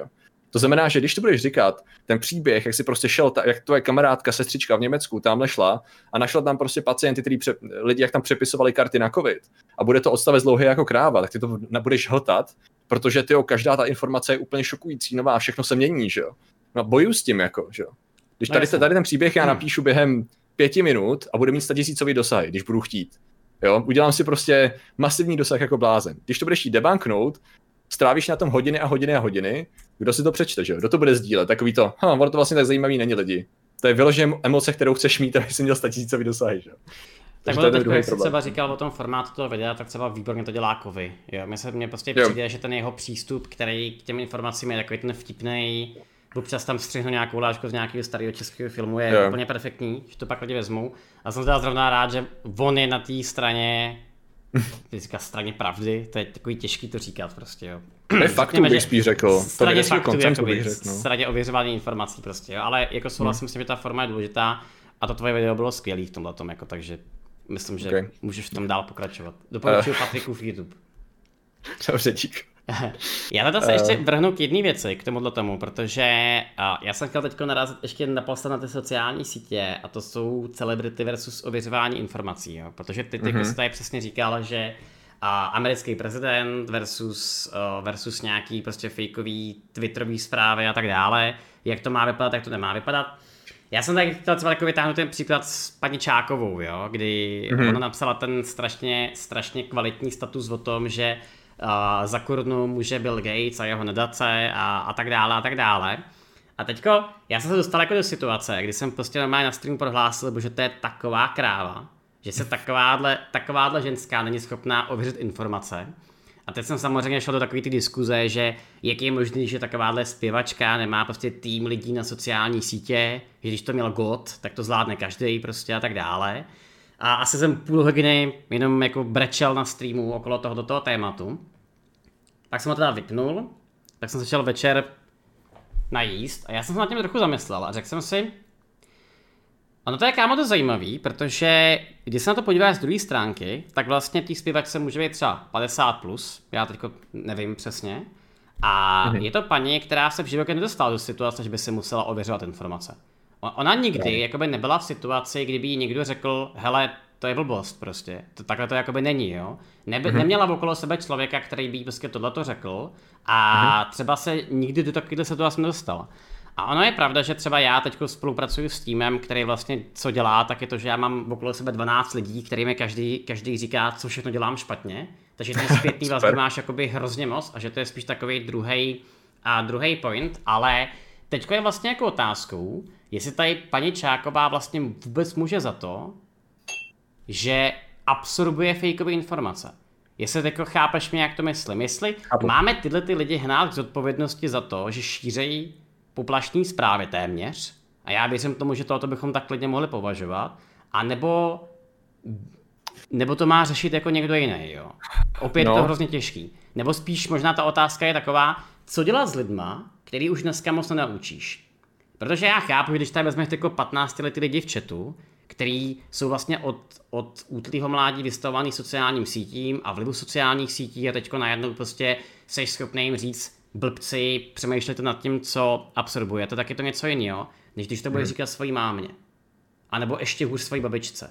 Tak co s lidma, kteří jsou ve věku, kdy už ty informace nejsou schopni absorbovat? No, to je ultimátní otázka. No. Uh, protože to je právě ten bod, kdy přichází na řadu ta, ta otázka, když, když se řeší banování příspěvků a je, nebo jejich redukce šíření, uh, protože ty v podstatě, to, co se bohužel děje a to, co spousta lidí nezohledňuje, je, že to, co dáš na sociální sítě, jako, ať už jako jedinec, ale primárně jako veřejně známá osobnost, tak má dopady reálně. Prostě to, co řekneš, má dopady na publikum, nezávisle na tom, jaký je téma. To znamená, že uh, tady v tom případě, když jsi nějaká veřejně známá osobnost ve stylu herečka, zpěvačka a tak dále, tak lidi většinou nebudou tolik řešit uh, tvojí kompetenci, tvoje jako vyjadřování se k tématu z hlediska odbornosti a tak dále, protože každý má přece právo, na svůj názor a shodou okolností ona je to zpěvačka, takže tam má taky právo na svůj názor. Že? No jasně, jenomže ona ten názor, eh, který si udělala jakýmkoliv způsobem, šíří na obrovské množství lidí, to znamená, že tam má dopad a může, ten dopad může být zatraceně negativní, že? což je prostě problém. A proto se řeší, jestli by neměl nebo neměl být nějaký systém tady toho, eh, ať už nějakého blokování nebo snížení dosahu nebo fakt čekování a tak dále. Uh, protože tam jsou prostě reální dopady. A teď ta druhá věc je ta, že, jak jsem to, my, my jsme to možná už řešili tak před půl hodinou, jenom krátce, že prostě ty lidi, přesně ty nemůžeš po celé populaci v tomto bodě chtít, aby veškerý svůj čas věnovala studiu o ověřování informací, pra, mm. ani, ani zvláště proto, že neexistuje žádný systém, který by jim tady to řekl. Jo, protože to, že já jako jsem schopný dělat, eh, prostě věnovat se těm studiím a číst to a řešit různé zdroje, to je můj job, že? Já to dělám all day, every day prostě a i tak se v tom neorientuju tak, jak bych potřeboval, že? Takže jak můžeš chtít tu, ten stejný level um, zodpovědnosti a ten stejný level jako orientování se po lidech, který mají z dobrých důvodů prostě jiný starosti, mají práci, mají rodinu a tak dále, takže oni fyzicky nemůžou přece být schopní tomu věnovat tolik času uh, a mít tam takovouhle řekněme tomu schopnost nějakou. Takže to dává perfektní smysl v tom, že prostě na tady ty lidi tu zodpovědnost je hrozně těžký házet. Což ale samozřejmě se nabízí otázka, takže někdo, někdo za to musí mít zodpovědnost, že jo? Jako někdo mm-hmm. musí. Což tady v tom případě uh, je ta složitá otázka. Tady se to dá snadněji říct u celebrit, který jsou třeba lékaři. Jo, jakmile z takový ty naše v úzovkách celebrity lékařské, který to využívají. Ano, z různých oborů, který mm. přišli, hodili svůj názor a už jako nikoho nezajímalo, že sice je to jejich názor jako člověka, ale pro lidi je to názor odborníka. Jo? Prostě když ty řekneš, že tamhle, kdyby to byl obyčejný člověk a hodil nějaký názor, tak ty máš úplně stejně validní, ty nebo já máme stejně validní protinázor. A jsou takhle podobně na vahách třeba. Jenomže jakmile on řekne svůj názor a já řeknu svůj názor, tak najednou to už není stejný, protože on je doktor. A kdo jsem sakra já, že jo? Tamhle nějaký prostě pitomeček z internetu, že jo? který si našel nějakou studii a okamžitě jako co na tom? Jsi víš, jako, že, okamžitě. Ano, jsi okamžitě nevýhodě a jako chápu i ty důvody těch lidí. Proč? Protože naprosto perfektně chápu to, že někdo přijde a řekne OK, hele, ale jak to, že prostě tady si mistr Kořenář spochybňuje deset různých věců, který mají desetiletý praxe a tituly, že jo? A jako jo, no, mají dobrý point. Jak, jak to, že já si jako můžu myslet, že jsem na té straně? A to je třeba ten důvod, proč jsem zahájil to video o rouškách studiema. Protože jde o to, o co se opíráš, když ty názory vyslovuješ, ať už je to Čáková nebo je to nějaký vydátor.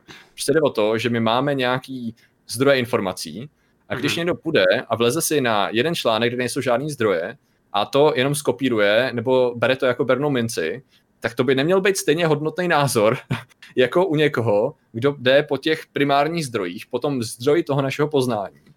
Uh, ať už to jsou studie, nebo to jsou nějaký primární dokumenty, ze kterých to pak všichni berou a je z toho hrozný mes na internetu. Uh, tak jako když jdeš k tomu, tak asi ten názor tvůj bude relevantnější tady v tom bodě, jo. Jenomže dneska není úplně cool používat výrazy jako lepší názor, jo.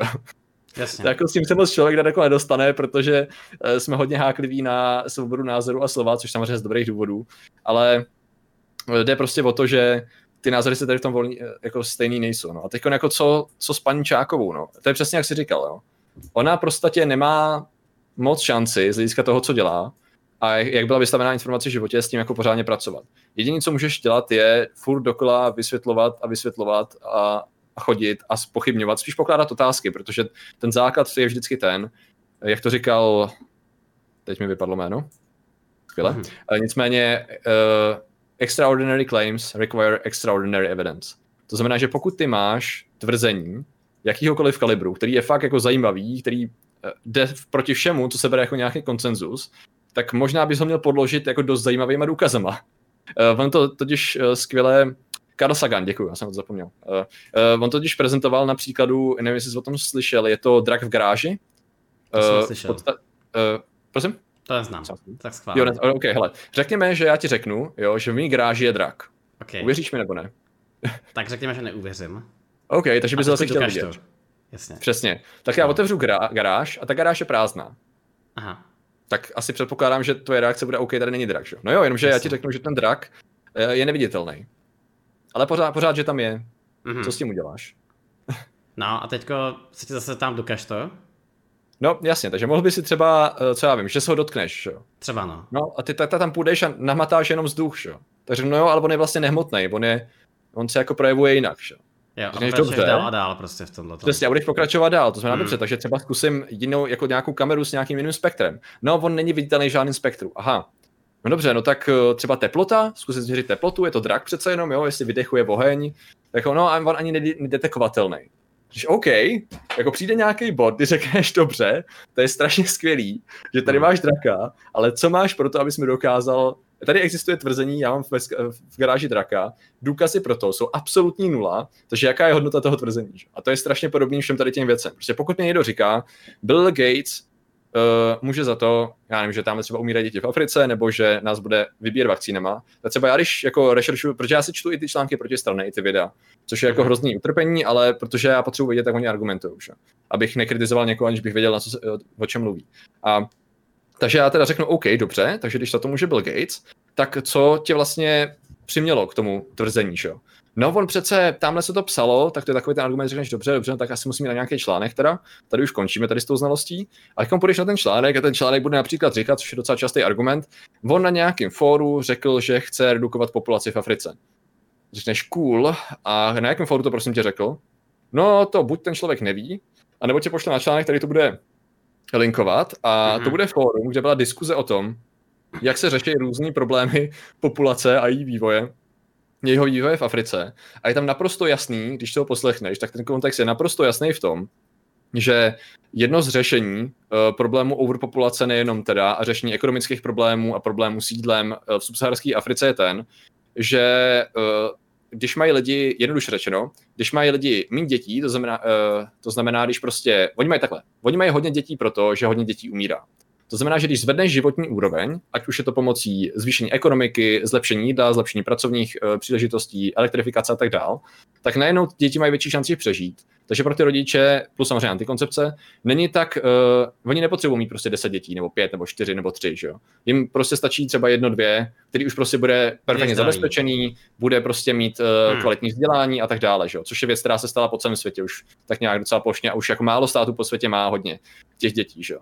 A tady to je ten kontext, o který se lidi baví, o který se i Gates mluví, že jo, když řeší, že když máš vakcíny v Africe, tak ty přispívají tomu, že se tam v dlouhodobém důsledku a plošně snižuje ta populace. Ale ty to prostě vezmeš a řekneš, aha, takže on tím vakce, vakcínama zabíjí děti. Ne, jako, dobře, a kde jste to jakoby vzali, že A tam už je void. Tam už prostě najednou je nějaký void, kdy zjistíš, že aha, takže ty lidi vzali tady to tvrzení, vyložili si to po svým uh-huh. a mhm. to je jejich důkaz. Uh-huh. Cool, dobře, takže tady ten drak asi nebude, že A jdeš dál. A najednou zjistíš, že jsi buď schopný rozebrat na cucky tady ty tvrzení, občas nenajdeš nic, občas najdeš jeden článek nebo nějakou studii, zjistíš, že Uh, to třeba bylo aspoň trošku pravda, protože samozřejmě na každém šrochu pravdy trochu není vždycky pravda. Uh, a nebo že oni prostě jim tvrdili, různé články tvrději, hele, tady máme studie, které to potvrzují. Ty si rozklikneš tu studii a zjistíš, to je úplně o něčem jiném, jakože úplně o něčem jiném. Jenomže kolik lidí si rozklikne studii, že jo? To je na co spousta lidí že hrá. Prostě teď většina lidí, jim stačí titulek a nějaký obrázek a už mají názor, už to nemusí řešit dál. Nedej bože si teda přečtou dál nějaký perex, možná stráví hodně času, že si přečtou i ten článek, ale čast, ještě méně častěji řeší, když už se dostanou takhle daleko, jestli a jaký tam je zdroj, že? Občas jenom přítomnost jakýhokoliv linku znamená, hele, oni to od někaď mají, to je ověřený když ten link vede aspoň někam, tak to je první výhra. On může mhm. víc někam a tam zjistí, že to byl prostě nějaký člověk, který si to vymyslel a už tam žádný zdroj neuvádí, že to je jenom skopírovaný článek. Zase, ta hodnota se rozpadá, jo. Tak byli jsme mohli jít na 20 různých úrovní toho ověřování, ale na tu spodní úroveň, to znamená, že někdo na tím bude fakt přemýšlet ve stylu, OK, přečetl jsem si to celý, vidím tady kontext, vidím tady ty informace, nalinkoval ty články, ty, studie, ty zdroje, já jsem si je přečet a zhodnotil jsem, jestli ty zdroje skutečně říkají to, co on schrnul tak to je třeba to, co já považuji za absolutní standard, jako přístupu k informacím, tak to není absolutní standard. Protože z jednoduchého důvodu uh, ono to žere čas, že? Že kdyby se měl takhle přistupovat ke všemu na netu, tak kolik toho zvládneš přečíst za, za den? Jeden článek možná, zarazíš se u prvního postu na síti a tím skončíš, že jo? Jako vlastně jsme, vlastně jsme v situaci, kdy to je neřešitelný problém, protože dneska jak už absorbujeme ty informace jinak, absorbujeme jich výrazně no. víc, že jo? Tak je výrazně méně času na ověřování těch informací. Jo, a je tam motivace k tomu, hmm. často právě. Nebo jako ty lidi právě nevědí, že by to měli dělat. To je třeba malá ta moje situace, když jsem byl mladší a četl jsem ty zdroje o mimozemšťanech, o tom, jak stavili pyramidy a tak dále. Jasně. Tak eh, to, co já jsem nedělal, bylo, já jsem bral ty knížky jako nespochybnitelný data. data. Protože proč by někdo lhal v knížce, že jo? Knížka je přece ten zdroj, jako proč by někdo lhal? Jo, jenomže tak to nefunguje, že jo? A jenom tady je pravda, to že i ve středověku se vydávaly eraty na některé knihy, že jo, právě kvůli těm těm situacím. Jestli se tady jistě, jestli to bylo přímo kvůli faktům, ale jakoby de facto bojuje se s tím i, i v tom tištění médiu pořád, jo. že jo. Jo, pořád. Je to, je to konstantní. Prostě ať už eh, cílený nebo necílený hoaxy a dezinformace tady byly vždycky, jenom se prostě zlepšilo jejich šíření hmm. a zhoršila se reakce na to. To je celý. Takže teď se zoufale snažíme vyřešit, jak to udělat, protože, a to je ten finální, skoro bys mohl říct, jako nejhorší část, ještě, která se ani která se jenom krátce řešila i v tom dokumentu Social Dilemma. Problém je v tom, že co my jsme tady všechno řešili dneska, tak to samozřejmě lidi vědí už nějakou dobu. A vědí to hodně chytrý lidi. Ty, co třeba fakt v podstatě funguje reklama, že jo. Reklama prostě se snaží zacílit na tebe a dostat ti nějakou zprávu nezávisle na tom, jestli je nebo není pravdivá. Kdybychom měli se koukat na jakoukoliv reklamu stylem, fakt jste nejlepší prací prášek, čím to můžete doložit, že jo. Hmm. Proč mi tady ukazujete v pěti vteřinách smějící se ženskou na pláži? V čem je relevantní k vašemu produktu? Co to je za hovadinu, že jo? Ty, to, zní jako, že... to zní jako zajímavý námět na video, tohleto. Zkusit jo. zavolat třeba, tyjo, zkusit zavolat třeba někam ty do Palmexu a zeptat se jich. Proč mají Přesně, no, prášek, ty, to je A to je, to je, ono to je právě jakože vtipný, ale teď si představ, že tady to samozřejmě vědí lidi, vědí to lidi z marketingu, ale zároveň to lidi, vědí lidi z politického marketingu, že jo? Hmm. Takže úplně stejným způsobem ty budeš cílit na voliče, úplně stejnýma procesama, jenom budeš přesvědčovat voliče, aby volili tebe, aby nevolili někoho jiného. Úplně stejný problém, jenom máš jiný produkt. Ostatně i sám Marek Prchal to řekl v tom jednom rozhovoru na DVTV, pro něj to je produkt, že jo? On prodává produkt, což je fakt, to je skutečnost. Bohužel v tomhle případě ten produkt je eh, kupovaný hlasama voličů a to, co oni udělají, když si koupí ten produkt, je, že zvolí někoho, kdo má nejnuca soudní moc, že? Mm-hmm. A to se dá aplikovat na celý svět, že? To můžeš aplikovat na různý referenda Brexit, to můžeš aplikovat na uh, volby v různých státech na světě, že? Když prostě víš, jak lidi přemýšlejí, víš, jak konzumují informace a máš velké množství dat, tak jsi schopný docela efektivně cílit tak, aby ten člověk nevěděl, že na něj cílíš pomocí jako docela normálních metod, které jsou prostě v PR a v marketingu běžný, ale lidi prostě nemají často moc řešit. No. Mm-hmm. Takže to je právě ta druhá věc. A samozřejmě to používají aktéři soukromí a politický i mezinárodně se to používá, no, což je skoro, skoro to spadá až do sféry konspirace v dnešní době, že by nějaký stát ovlivňoval jiný stát uh, pomocí cílených kampaní na sociálních sítích nebo šíření dezinformací. Přitom je to prostě, když si přišel do starého Říma, tak bych řekl, no jasně no, co jiného chcete dělat? Jak chcete vyhrát válku? Ty? Chcete jít bojovat a ztratit 100 000 vojáků a zničit ekonomiku? Asi je zmatu, ne? Nejdřív, jo.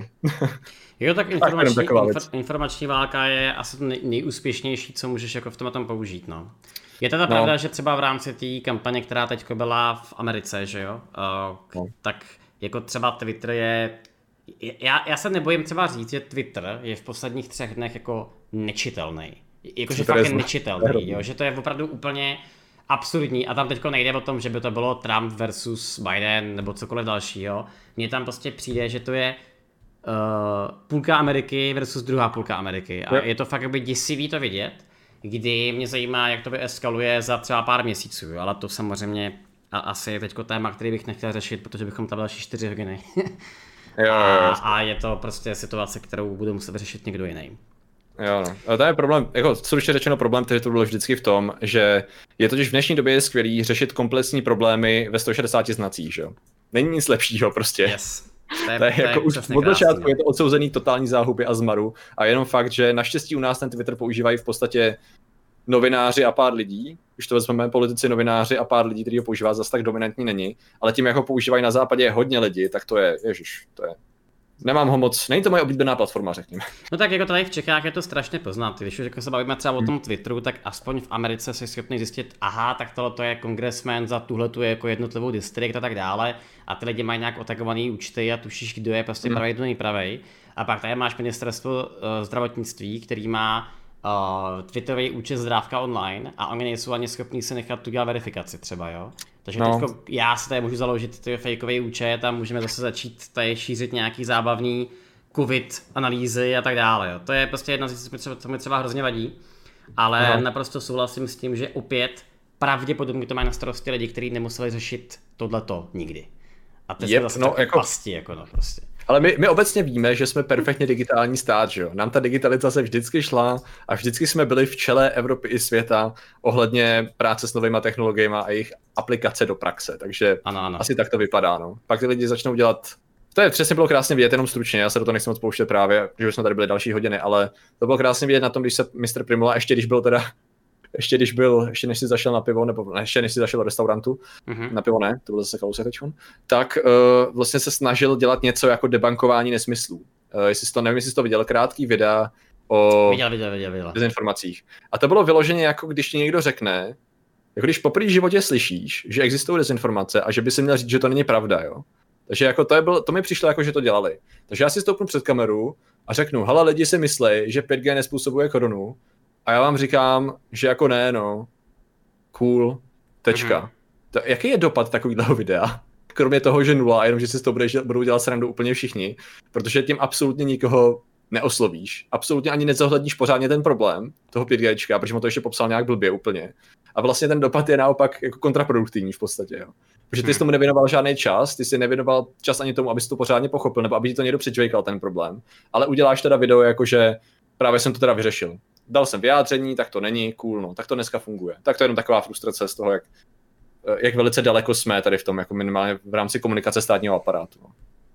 Tak třeba do, do pěti let třeba dožitneme západ, tyjo, to bude ještě zajímavý. Rozhodně. To... Nejenom západ, jo. Nejenom západ. Východ je docela rychlej v tomhle. Hele, mě celkem zajímá ještě jedna věc v rámci tady veškerých těch, eh, veškerého toho tlaku na ověřování informací a nějakých tvých videí a tak dále. Jak to se vyrovnáváš s tlakem lidí, kteří fakticky věří něčemu a teď ty, to debankuješ prostě v rámci videí a videí a videí.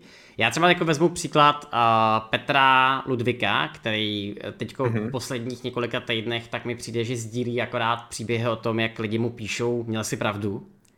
Mm-hmm. Tak teď mě zajímá, jestli třeba může vytáhnout nějaký jeden pozitivní a nějaký jeden negativní příběh tohohle toho typu, jo? že fakticky si třeba řešil nějakou zprávu, teď jsi zjistil OK, tak je to obviously fake, tak to pojďme dokázat a měl si mm-hmm. prostě za sebou skupinu lidí, kteří ti nevěřili, mm-hmm. anebo naopak si měl skupinu lidí, kteří ti nevěřili a dokázal si je přetavit do lidí, kteří teda si začali třeba ověřovat informace.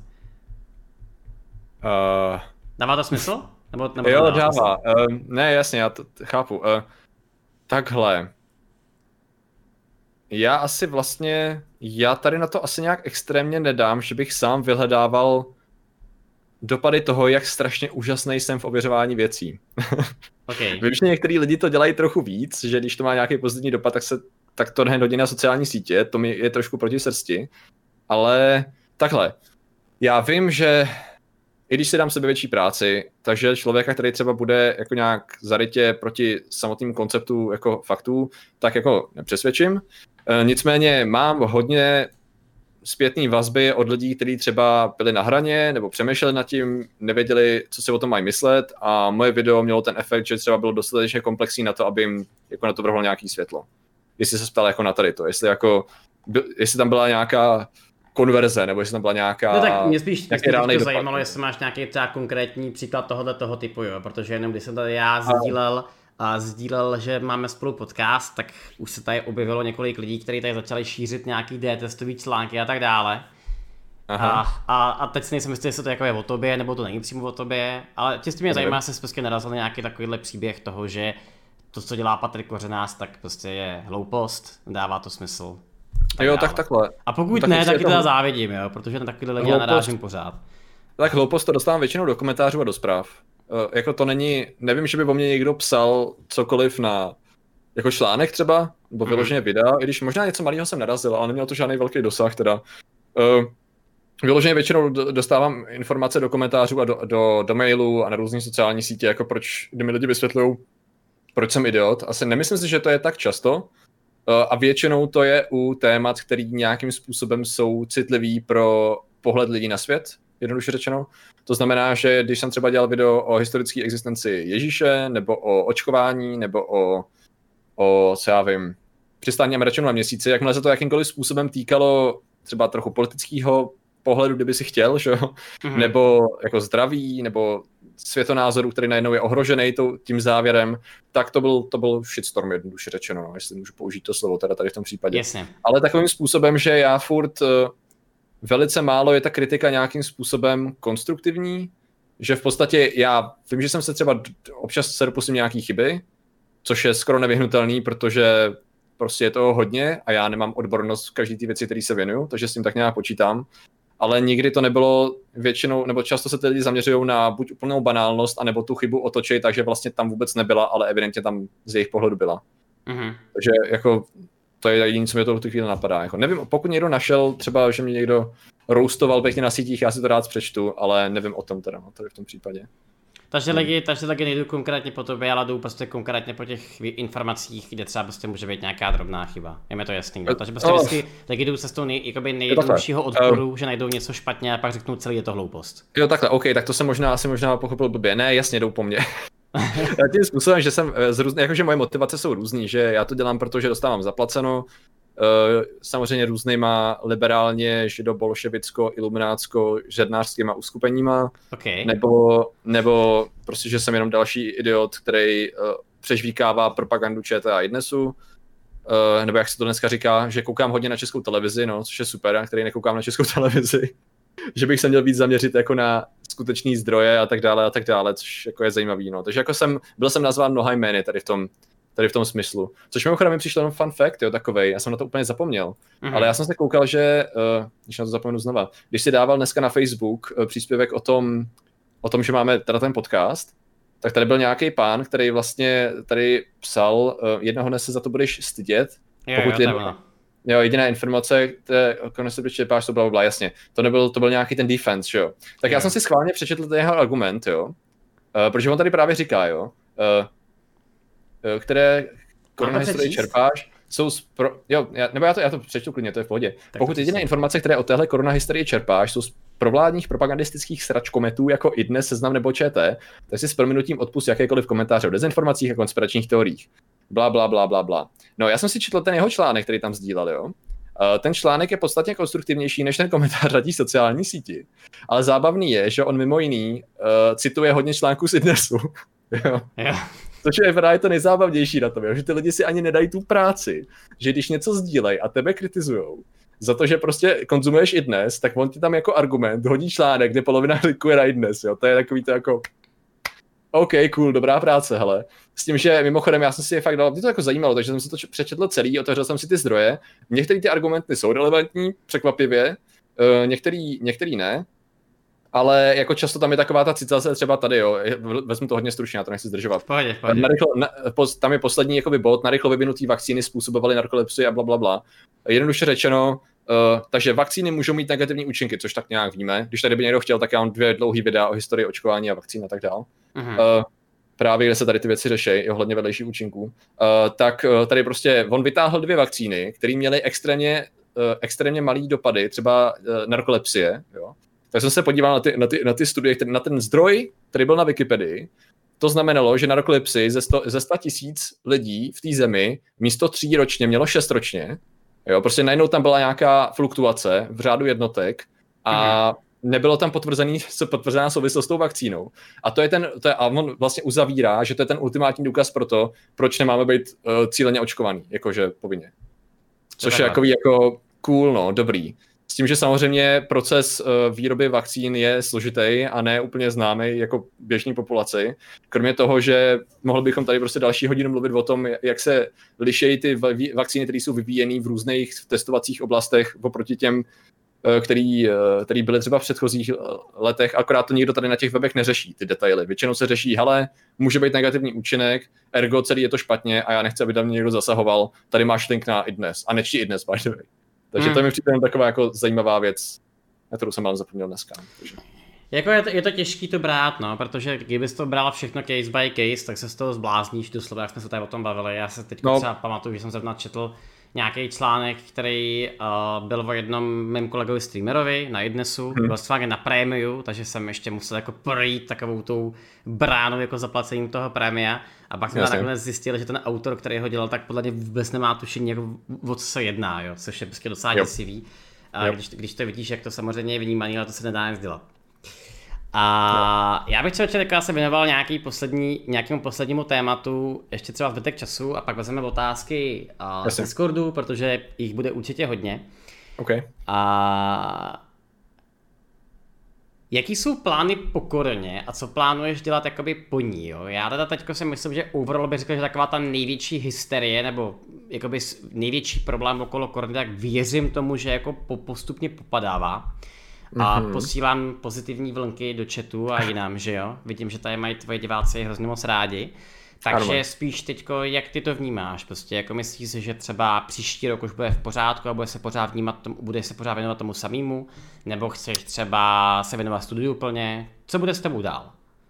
uh, takhle, já s tou koronou jsem trošku opatrnější.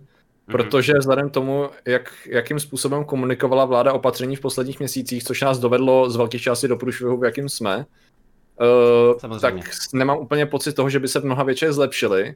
Zároveň máme zimu, zároveň máme demoralizovanou populaci, která spoustu opatření dodržovat nechce, protože jim nebyly dostatečně vysvětlený, takže je vlastně chápu z velké části.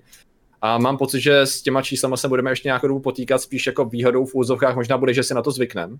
Taková první věc ale samozřejmě tam jsou bohužel furt ty ekonomické dopady a psychologické, které prostě budou horší v té země. No. Takže myslím si, že jako veselý bude jako na jaře, na začátku příští, léta. Příští no. léto, já mám taky ten pocit. No. No. Doufám. Jenom doufám, že do té doby se zlepší strašná spousta věcí, včetně plánování a komunikace stran, stran vlády a tak. Jo. Samozřejmě příští, eh, já doufám, že příští rok už bude i k dispozici nějaká nějaká, teda bude rozhodně dispozici nějaká vakcína, ono si vyvíjí asi 180, takže pár z nich by už mělo projít. Samozřejmě to, tou dobou už je úplně jasný, že budeme bojovat s uh, odporem vůči vakcínám, což děláme pořád. Takže to, to úplně mi je jasný, že bude otázka příštího roku, takže mm-hmm. už teď se psychicky připravuje na to, že s očkováním jsem zdaleka neskončil ohledně tématu. Uh, ale uh, jako já v podstatě neplánuju zase tak moc, jako moje plány jsou, jasně studium, to je věc, kterou chci dělat samozřejmě, jako dodělat co nejdřív, to je jasný, mám teď dva roky, abych dělal magistra, to je taková jedna věc, ale já chci rozhodně pokračovat těch, v těch faktech, chci rozhodně, mám několik dalších zajímavých uh, příbě, příběhů, řekněme, a, a, a videí, který bych chtěl udělat, jenom se týká třeba historie Iluminátů, další se třeba týká uh, slovenského pohří Tribeč, ve kterém mizí lidi, eh, kam bych se chtěl i zajet podívat, což právě mi překazala korona mimochodem. Mm-hmm. A, a natáčení Iluminátů mi taky bohužel překazala korona, protože co jsem chtěl točit v Německu, v jejich rodišti, v úvozovkách Iluminátů. Pak jsme padli na backlist. Uh, chtěl bych dělat díly o bosenských pyramidách a takových těch zajímavých jako věcech, které jsou tak nějak v popkultuře a mají hodně zajímavý příběhy za sebou. Ale zároveň se chci mnohem víc zaměřit ještě na, na média, no, protože člověk už nazbíral za to dobu nějaký teoretický i praktický znalosti o tom, jak eh, fungují dezinformace a konspirační teorie a média. A chtěl bych z toho začít konečně dělat nějaký výstupy, protože moje nevýhoda je, že jelikož těm videím jako věnuju hodně času, tak to video vyjde jedno za čas. Jasně. A, chtěl, a vlastně kolikrát nedopadne na úrodnou půdu právě proto, že já bych potřeboval nejdřív pořádně se zaměřit na to, jak ty informace fungují a co vlastně je ten zdroj a proč věřit nějakému faktu spíš než jinému faktu a co to vlastně je fakt a, a tak dále a tak dále. Takže to je třeba věc, na kterou bych se chtěl zaměřit mnohem víc. No. Prostě rozebrat pořádně fungování médií historicky i současně a jak v tom hraje roli náš mozek a sociální sítě a tak dále. No. Takže mm-hmm. tomu bych se chtěl, na to bych se chtěl zaměřit víc. No. A, okay. a dál streamovat. No asi na Twitchi. Pořád to, co se snažím dělat. To je můj plán. Jsem zase, že jsi velice aktivní hráč, prosím tě, co hraje za hry? Co jo, uh, ale tak uh, v tuhle tu, jako, no. já mám takový vlny, že občas, občas hraju okay. možná až moc, uh, snažím se to redukovat poslední dobou, ale uh, zrovna tady byl zmíněný Minecraft, tak v tuhle tu chvíli, pokud něco, tak máme, máme takový Discord, Discordní malý Minecraft server, tak tam občas, občas okay. často se objevím. Uh, Uh, já hrál jsem Vovko svýho času hrozně moc, moc, moc, moc. Horde už tak Aliance? Nějaký, uh, Aliance, uh, Hunter. Tady jsem správně, to se mi často nestává. No, já jsem asi jediný na scéně, kdo tady hraje Alliance, takže aha, jsem rád. Aha, tak to dostávám většinou shitstorm hrozně, jak už jsem si zvyknul. A přitom nejlepší na tom je, že když lidi řeší ideologii toho, proč jsem Aliance, tak ta myšlenka je kamarád byl Aliance a dostal mě do Vovka, takže já jsem byl mhm. Aliance a baví mě to. Chápu, já jsem hrál nejvíc chápu. ve Votlku teda, takže teď už to jako spíš koupím si Shadowlands, budu to hrát, hrál jsem chvíli klasik, ale je taková oddechovka, zkoušel jsem Ironman Challenge a jako for fun spíš už v posledních letech. A všechno možné strategie mě baví, od Civilization Total War hlavně série mě hodně baví. Teď jsem měl nějaký, uh, třeba když streamu, tak se snažím jako se zaměřit na Lovecraft tematické hry, protože mě baví jako celkově literatura hororu okay. Lovecraftovského stylu. Takže zkoušel jsem nějaký ten nový starý Call of Cthulhu a různé věci, které jsou tomu podobné a Uh, The Long Dark, taková survival hra, ta je hodně dobře udělaná třeba z kanadského studia vývojářského a všechno možný, no, v podstatě, jako hodně. No, Stíháš to na denní bázi, nebo to je spíš jako takový case by case, protože uh, já vím, že vy každý pátek máte zdátory, by na streamu, že jo, tak uh-huh. jak to jakoby teď vypadá ten tvůj program teda přes týden třeba? Uh, no, teď se snažím jako tak nějak balancovat, abych se z toho nezbál, aby, abych se to nejvíc motivoval do těch jednotlivých činností. Ale třeba když v poslední době, když si chci oddechnout, tak jdu na chvilku do toho Minecraftu. Protože to hmm. má úplně terapeutický účinek, kde si něco nakopu, něco si postavím, nemusím hrotit věci, pak se odhlásím a zase něco dělat, nebo u toho poslouchám nějakou nevím, přednášku, nebo něco, co jako můžu audio vnímat a zároveň u toho můžu dělat jinou věc. Ale ne moc extrémně aktivně. Uh, teď třeba má ten Long Dark, má event, takže ten bych se chtěl trošku vrátit, ale většinou to je v takových vlnách, že někdy se musím odputávat od těch her. Teď s koronou mám zase tu obrácenou vlnu, že v těch hrách jsem jako hodně málo a čekám, kdy zase přijde ta vlna, kdy uh, mě spousta her, který mám naplánovaný, tak zase trošku na chviličku pohltějí. Jasně. že tak, ono no, je, jako ono je pravda, že ta karanténa nebo obesile ten rok má takový hodně zajímavý efekt na lidi, kteří jsou jako gaming pozitivní, takže všichni víme, jak to pak občas vypadá. No, gaming pozitivní, to jsem no. ještě neslyšel. To já jsem, no. Používáme celkem často, no. Jo, jo, tak to je dobrý. Tak to už budu taky používat teda. Rozšířím poselství. OK, tak já teď teda asi zkusím, zkusím nějaké otázky z Discordu. Uh, mm-hmm. Hele, člověče, to mě fakt zajímá. Jaký je nejblbější hoax, se k tebe dostal? Fakt jeden. Fakt vytáhně jednu nějakou jeden. úplnou ptákovinu, která prostě nedává jakoby smysl ani třeba v jednom slovu a zkusí prostě vzít, protože já jsem vždycky eh, narazil teď v průběhu karantény na něco, co mělo nějaký reálný základ. Já třeba jako řeknu ten příklad, jak jsme tady toho byla Gatese, že mm-hmm. může za korunu a tak dále, tak já jsem se samozřejmě dostal taky k tomu, že on měl tu nadaci, že jo, a teďko najednou postupně jsme šli dál a dál a dál a už jsem jako přišel mm-hmm. na to, jak na to lidi přišli, že jo. Mm-hmm. Že i když to jako není pravda, tak dává to smysl. Tak teď mě spíš mm-hmm. zajímá, jestli jsi přišel dneska na něco, co to nemělo vůbec žádný reálný základ. Já je vyložil listuju v katalogu teďko, no, ale... Jasně. Eh, asi nejzajímavější věci jsou ty, které jsou mimo, mimo prostor a čas v podstatě.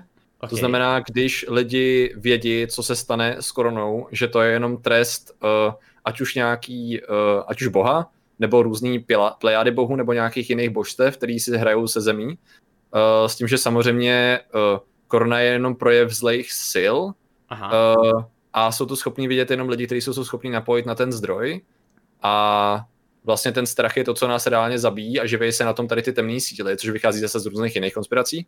Uh, tím se třeba živí ještěři tady, co tady žijou samozřejmě na, na planetě Zemi už dlouho a živí se z naší negativní energie. A tím pádem samozřejmě ten náš strach je to, co je živý a oni to budou dělat dál a proto se děje čím dál víc katastrof. No. Tak to je takový asi nejzajímavější. A to lidi samozřejmě vidí, protože se komunikují přímo s tím zdrojem, takže teď jsem, to je teď takový... jsem nevěděl, jestli popisuješ jako hoax nebo novou vovkovou expanzi, jo. Ale... Uh, to je tak často bývá. To tak často bývá, že jenom zamrkáš, uh, pár mozkových buněk ti umře a pak jenom jdeš teda analyzovat, co ty vlastně lidi říkají. To je, je to občas obtížné to pročítat. Rozumím, rozumím.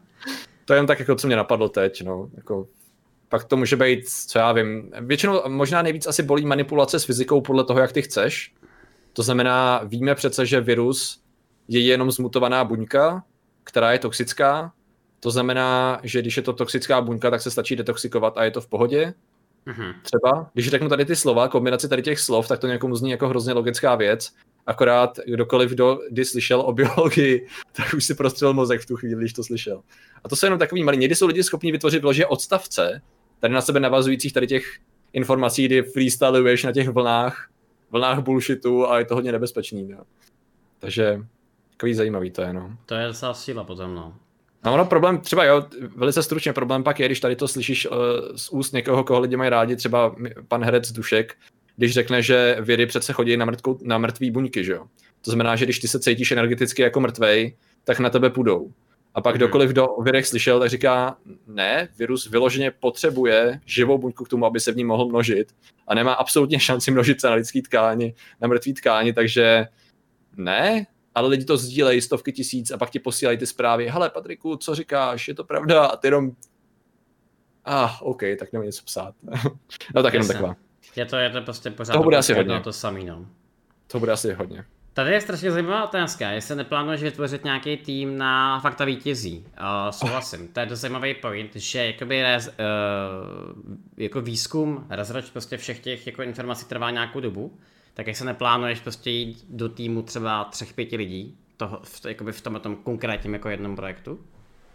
Ano, uh, ano, plánuju Tým to už nějakou... ano, přesně. plánuju to už nějakou dobu, dokonce už s pár lidma částečně jako děláme nějaké věci a rešerše, a, a reakce a pomáhají mi, uh, což jako uh, díky moc.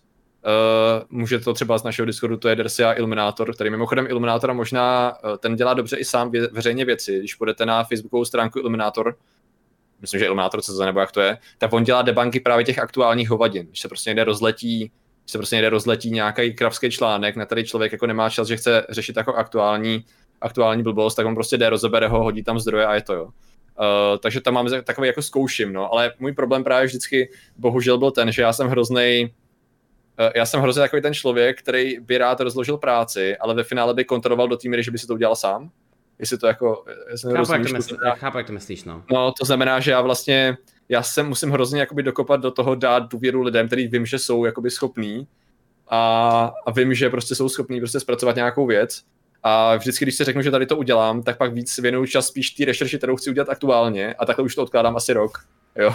Že se hmm. vždycky je čas na jiné věci a mám furt v hlavě to, že chci udělat tým. Jo. A a jde mi to hrozně pomalu, no, takže vím, že to musím prioritizovat, už, už fakt jo, protože právě tím, že jednoduše řečeno víc hlav víc ví a já pak budu moct prioritizovat jiné věci a dávat ty věci dohromady, tak vím, že to je vlastně nevyhnutelný progres upřímně. Protože jinak by za A z toho člověku hráblo a za B chci to dělat samozřejmě co nejčastěji, co nejrychlejší a co nejefektivnější. No, takže jako nějaká, nějaká forma týmu je rozhodně jako jistota, že bude.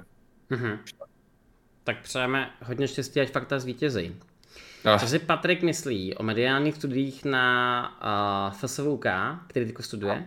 Dokáže se tam sebe realizovat, nebo to máš spíš jenom jako obecně? Jo, hele, takhle. Já když jsem to vystudoval poprvé, tak tehdy jsem to bral jako za něco, co se mi nikdy nebude hodit. protože už v té době jsem nějakým způsobem jako dělal redaktorskou práci a řekl jsem si, že to je teorie. Čím víc jsem začal dělat to, co dělám, tím víc se mi to hodí. A v podstatě třeba to studium teď, já se ho snažím co nejvíc uspůsobit si obrazu svýmu, abych to využil pro svoji práci, nebo aby ty informace pro mě byly nějak užitečný. Protože to, co já třeba dělám, je, e, jsou, my to máme jakož to je dálkový, a samozřejmě v dnešní době je to super dálkový, takže všechno je online s nějakými rozestupama, takže já musím dělat různý seminární práce většinou a úkoly. Tak já se snažím ty témata si třeba vybírat tak, aby buď splývaly co nejvíc, aby se dali využít v rámci jako sebezájemně, anebo je využívám tak, abych, uh, aby to bylo třeba pro mě zajímavý. To znamená, že třeba když když budu řešit, já nevím, eh, nějakou, budu muset udělat nějakou kvantitativní obsahovou analýzu a můžu si vybrat jakoukoliv studii, tak já si vyberu tu studii, která řeší třeba dezinformace o covidu. Jo? A prostě rozeberu ji pečlivě tak, jak mám, uh, a odezdám úkol a já budu chytřejší, jestli mi rozumíš. A využiju ty informace třeba do videa. To znamená, že se snažím vyloženě co nejvíc jako optimalizovat uh, to studium tak, aby to bylo buď zábavný, anebo aby se mi to nějakým způsobem hodilo. No. Takže mm-hmm. to, to třeba využívám. Jde o to, ale jednoduše o co to jde, jo, protože Uh, ono to zní jako hrozně divně, ale jednoduše, co ono to dělá, je, že ty máš být prostě objektivnější a systematičtější výzkumník médií. To je celý. To je ten cíl toho procesu, aby si viděl historii, aby si znal jako vývoj toho, co už víme dávno a znova neobjevoval Ameriku, ohledně třeba propagandy, ohledně uh, mediálních teorií, fungování přenosu informací a tak dále, ale zároveň, aby si sám byl schopný nejenom studie, ale zároveň třeba i dělat svoje vlastní. No, takže to je, to, je, to je to, co já si od toho slibuju, že budu víc systematičtější a mám v plánu dělat nějaký svoje jako výzkumy témat, který bych chtěl dělat, různě jako dotazníkový šetření a tak, který bych chtěl využít a proto jsem se na to vrhnul. No. Abych to přidal trošku do mlína, mm-hmm. odbornějším způsobem. No. Takže, takže tak, de facto jako velice chytře šetříš čas, že jo? protože toho máme všichni mm. zhruba stejně, takže proč nepoužít jo. jednu věc na tři? Jakoby, přesně, jedný, přesně, přesně, přesně. Naprosto jakoby, naprosto v pořádku, jako naprosto chápu, kam tím míříš. Tohle zajímá i mě. Názor na ekonomický fórum z Davosu. Tímhle tím argumentuje dost antikorona lidí, jak proti no. celý koroně, tak i vakcínám. A to je potřeba pomoc, protože vůbec nám tušení, o co se jedná.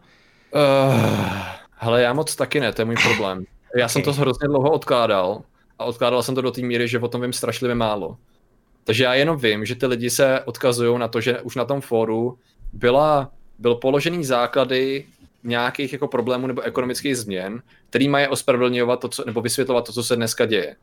Uh, moje hypotéza je, jako u drví většiny těch informací, jak ty lidi argumentují, že lidi vytrhávají věci z kontextu. Jo, to je moje hypotéza, ale ještě jsem si ji neověřil, protože jsem si nedal dost času na to, abych si přečetl detailně, co se tam řešilo. Takže tady na to nejsem bohužel schopný odpovědět. Mm-hmm. Rozhodně to budu řešit ASAP na nějakém streamu třeba nebo tak něco. Takže zatím si nejsem jistý. OK, úplně v pohodě.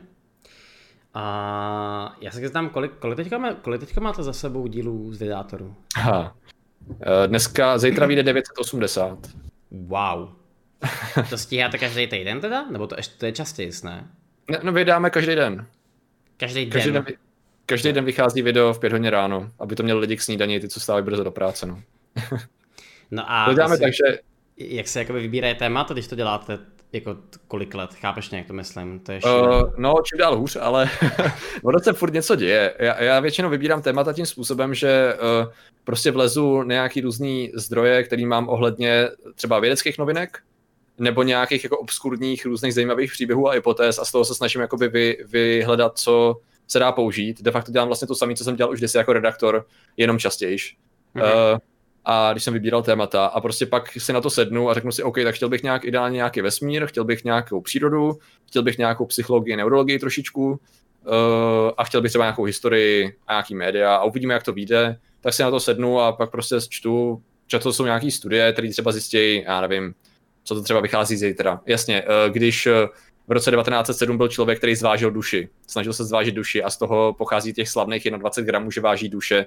Všichni to tak nějak možná slyšeli z různých filmů, je i film, který se jmenuje 21 gramů a teď OK, jak to teda reálně bylo. A víc okay. říkat nebudu, aby se okay. podíval. A to je prostě takhle, takovýhle různý věci, no. Finále, finále zítra. Rozhodně zajímavý. Jaký bude tisíce díl? Máš se lidi těšit na nějaký speciál? Uh, přemýšlím furt nad tím, jako udělat special, protože pětistý díl byl takový EZO díl, řekněme. Tam jsme se vložili do role, do role EZO, uh, přemýšlecích lidí, tak přemýšlím, že tentokrát, jak to udělat special a chtěl bych to udělat special, ale nebudu říkat nic k tomu. Uh-huh. Tak. uh, máš nějakou zkušenost s psychedeliky? Nějaký tvůj názor na tohleto celý téma? Nebo, uh... nebo teď overall se můžeme, já, já to teď trochu přetočím a spíš se tě jakoby overall zeptám na názor na tyhle ty vědy nevědy, jo, jako mm-hmm. je mhm. prostě astrologie a mm-hmm. spol. Jak to prostě vnímáš? Uh, no, ono to všechno zní strašně hezky. a snaží se to občas mít i nějaký systém, akorát často ten systém není ukotvený v reálném poznání, jednoduše řečeno. Uh, jak to říct, kolikrát já bych byl schopný v některých částech i obhájit do určitý míry astrologii, ale ne tak, jak by se obhájil astrolog, to je ten problém. Jasně. V podstatě tam se, tam, vždycky se tam pracuje s, nějak, s něčím, co reálně vlastně nejde úplně dokázat. Jakákoliv snaha o ověření dopadne, jakože tam je statisticky jakákoliv nevýznamnost, nebo vlastně ty lidi vlastně nevědí, proč se ty věci dějou a nakonec, i když jim jsi schopný sám dokázat, že evidentně ta byla nějaká náhoda, nebo jim to vyslyšíš jinak, tak evidentně nešlo ani tak o tu vědu, jako o to, že oni ten svět chtěli vidět tím způsobem. To znamená, že kolikrát proto se může stát, že lidi jsou frustrovaní, že se baví třeba s někým známým, on jim řekne něco, co spadá třeba do té ezosféry, třeba ohledně obecně ezoteriky, já nevím, duchu a tak dále. Oni mu řeknou, no jo, podívej se, ale tady to, tady to řešili, tady to rozebrali od A do Z, ten člověk si to přečte, reaguje, aha, vidíš, to je zajímavý. A další den je zpátky v tom svém svět, pohledu na svět, víš co. Že většinou tady ty všechny vědy jsou nějaký únik od reality směrem k něčemu, co vypadá sofistikovaně, že má nějakou metodu, ale většinou většinou jako nemá. To je jako když to vezmu hodně stručně teda, jako nevím, jestli bych se měl zaměřit na konkrétní z nich nějakou, jo, ale... Myslím, uh, že úplně v pohodě. Stručně hodně, no. Učes najdete nějaký díly na zvědátorech, nebo o tom bychom řešili okay. věci. Jaký máš názor na celoplošní testování na Slovensku? Teďko čistě, teďko to neberu, to, že jsi jako totální odborník na covid a na tohle, ale spíš teďko mě zajímá, jak to vnímáš, protože můj prvotní jakoby point byl, se zbláznili Slováci, zase, a protože mi přišlo, že jakoby to nemůže dávat smysl. Nicméně přiznám se, že co tak nějak prostě postupně člu, čtu, tak se začíná zdát, že to pravděpodobně jako je velký úspěch. Máš jo. o tom jako nějaký info? Ale já o tom vím relativně málo, takže zase, uh, zase se do toho radši nebudu úplně detailně pouštět, jenom co jediný vím, když na začátku, když se to řešilo ještě pár měsíců zpátky, takže plošní testování by bylo proveditelný a logický, ale za splnění strašně specifických podmínek, aby to nebylo jenom vyhození peněz a času všech, a naopak na ohrožení a vyhození peněz. Akorát já nevím, já nevím teď ty detaily. Já jsem teď zase mm-hmm. jedna z věcí, jsem si odložil do škatulky na později a ta je docela plná už. Takže radši se do toho nebudu detailně pouštět. Protože okay. neznám detaily, jak oni to tam řeší. Necháme to, necháme to být, jako já si vlastně myslím, že hold je to cesta a, a uvidí se samotný prostě, jak to bude vypadat dál, konec konců. Už jsme se o tom bavili, že jo? Já si myslím, že u nás konkrétně to dopadne dobře někdy prostě na jaře toho příštího roku. Snad. A jsem uvedl zvědavý, no. No a když teďko no. se teda zase bavíme o té koroně, tak teďko, jak ty si, jak ty si představuješ jako třeba několik dalších let? Protože já třeba taky řeknu můj point, jo. Já tady hmm. rozebírám tyhle, tyhle ty zprávy okolo korony, nějaký tiskovky a tak dále prakticky pořád. Hmm. A můj osobní názor je takový, že celá tato situace bude mít velice zásadní psychický, fyzický dopad na celou populaci na několik dalších let. Já to vnímám hodně podobně, jako když byl propad, propad ekonomiky před nějakýma 12 rokama. Myslím si, že to bylo 2008, snad se jako nepletu, mm tak to také prostě mělo dopad na několik dalších let.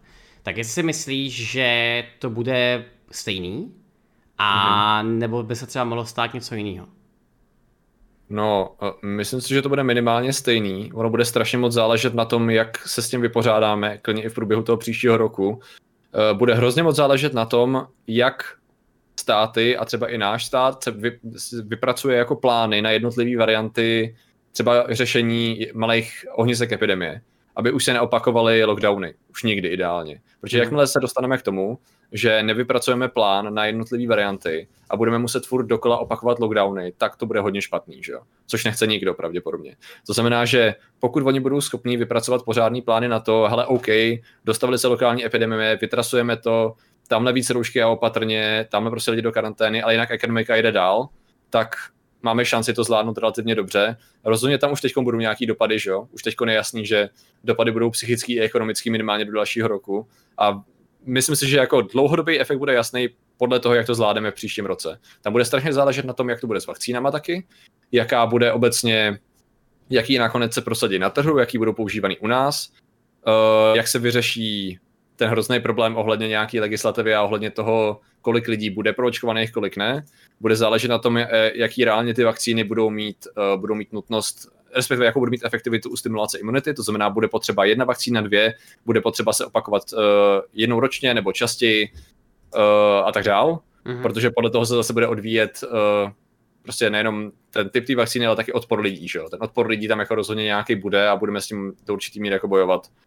Uh, a taky zároveň doufejme, že až se začnou, až se začne očkovat jako plošně, což čemuž by měli zabránit teda uh, v třetí fáze testování, která už bude na desetitisícovkách lidí, jo, ale jakmile je úplně jasný, že jakmile se objeví nějaký negativní efekty, uh, i klidně u jednotlivců, tak to, bude, tak to budou brutální zprávy a bude to, povede to zase ke zmenšení té vakcinace, což znamená, že ta nemoc nebude tak eliminovaná v té veřejnosti, aby být mohla. A to je jeden z mnoha aspektů, jako taky, jak moc se lidi zvyknou na nějaké věci, jak moc budou v pohodě s tím, že když prostě přijde zima, tak to bude OK, lidi, hele, takže to na určitých místech prostě roušky a mějte si ty ruce jako hodně. No, jestli už to bude takový normál, nebo jestli budeme furt jako v nějakém odporu a jestli to budou schopni komunikovat ve vládě dobře. A to, to takovýhle aspektů asi bude hodně, no. Mm-hmm. Do jaký míry se podaří zpamatovat jako ekonomicky, do jaký míry, jak dlouho, jak dlouho budou platit, že jo, jak platit teďkon zaměstnancům a zamě, zaměstnavatelům teda, jestli to nezrunuje úplně tu ekonomiku. Já nevím. Jako já za stranu do ekonomiky bych si úplně detailně nepouštěl, to není úplně super moje parketa, takže tady ty všechny aspekty, no, bych jako sledoval, no. Mm-hmm. Nevím. Nevím. Rozumím tomu, jak to myslíš, no je to prostě samozřejmě spousta. Je Já doufám, že se, doufám, že se potom některé věci ještě třeba, uh, které jsme aktuálně adaptovali, budou používat i v dalších letech. Já si třeba osobně hmm. myslím, že ta adaptace toho home officeu tak je velmi uh, přívětivá. Jakoby to by mohlo být šance, no ale to je prostě otázka asi potom hmm. spíš jako na lidi, kteří tyhle ty věci aktuálně řeší. Hmm. Což teda nikdo z nás jako neřeší, že v tom a tom. Hmm. No, jasně. Asi ne. OK, tak já vezmu ještě nějakou poslední otázku, tady zkusím a pak tě, pak tě, pak tě zkusím, uh, zkusím pustit. Ale to je dost dobrý point, no. Jaký převažují žánry ve tvojí knihovně, Patriku? Já tady vidím ten Decameron odsáď, tam uh, novela, tak schválně. To je multižánrová knihovna. Uh, rozhodně tam nemám všechno, tak nějak co jsem četl, já jsem většinu věcí měl, když jsem chodil do knihovny, ale řekněme, že, protože já budu schválně, jakým směrem ukazuju, když ukazuju, takže když dám ruku doprava, tak ukazuju se. Teď nahoru. Dobře, takže, takže tady je, tady je poezie, tady je, teď je relativně málo, protože to moc nečtu, tady je historie, okay. uh, tady, jsou, tady je klasika, uh, tady je, tady je tuším Foglar a Biggles a tady je, tady je, tady je Čapek a takovéhle různé věci. Uh, tady ještě níž, to je další poezie, plus tady jsou gamebooky třeba. A tady, tady je uh, fantasy, tady mm-hmm. mám uh, hru o trůny a... Sem, no. Počkej, to není vidět, aha. Jo, počkej, já to mám, já teď koukám na svoji kameru a ne na tu, která je ve streamu, to se omlouvám. tak ještě, ještě níž tam mám třeba hru o trůny a žila Verna a tak dále. A na druhé straně tady, tak to je uh, náboženství a ty alternativní vědy, to znamená alternativní historie od Denikana, Zachary Sičena a tak dále. To, co jsem žral dřív a to, co se mi hodí dneska pro podstatě debanky nebo znalosti těch lidí. Uh, následně tady jsou, tady jsou hry, tady je Vovko, že všude a tak. Uh, nějaký pár krabicovek, co mám, tady to je různá kombinace různých motivačních a myšlenkových literatur, mm-hmm. takový ten takový mix.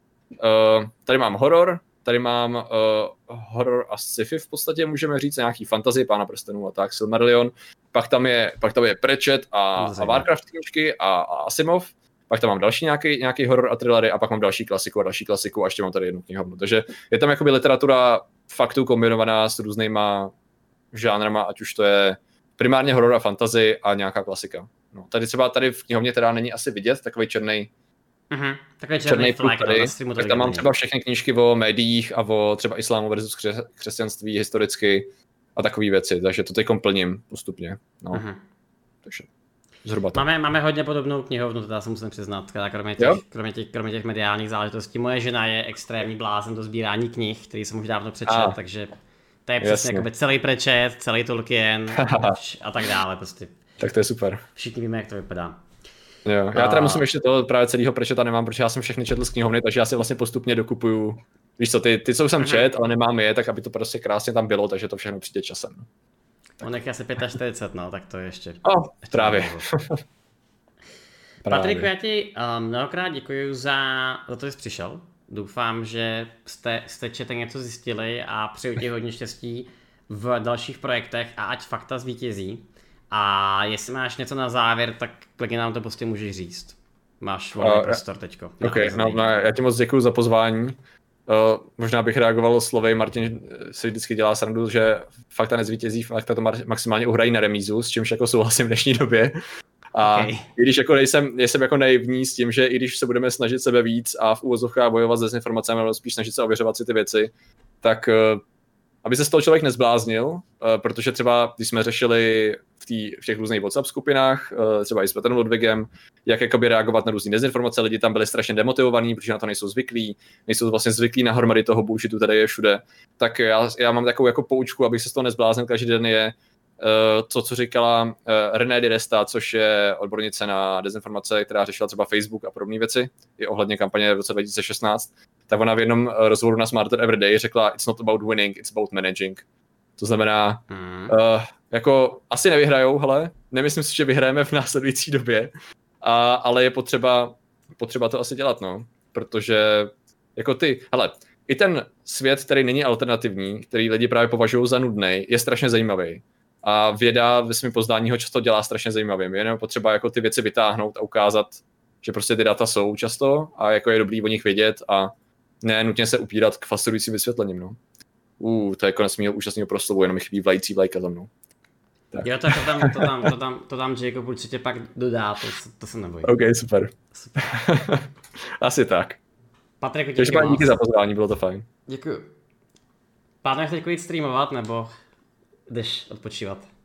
Uh, nevím, jestli teď půjdu streamovat. Asi si dám nějakou večeři a pak Jo. třeba možná ještě... Já se dám jestli vidět. nám teďka jako jít hostnout, nebo jestli prostě... Jo, to tohle hned asi ne, hned asi ne. Já když Ok. tak to dám třeba vidět na Discordu nebo tak, svým nebo takhle, takže uvidíme. Díky. Děkuji, měj se krásně, ahoj. Díky moc zatím, ahoj.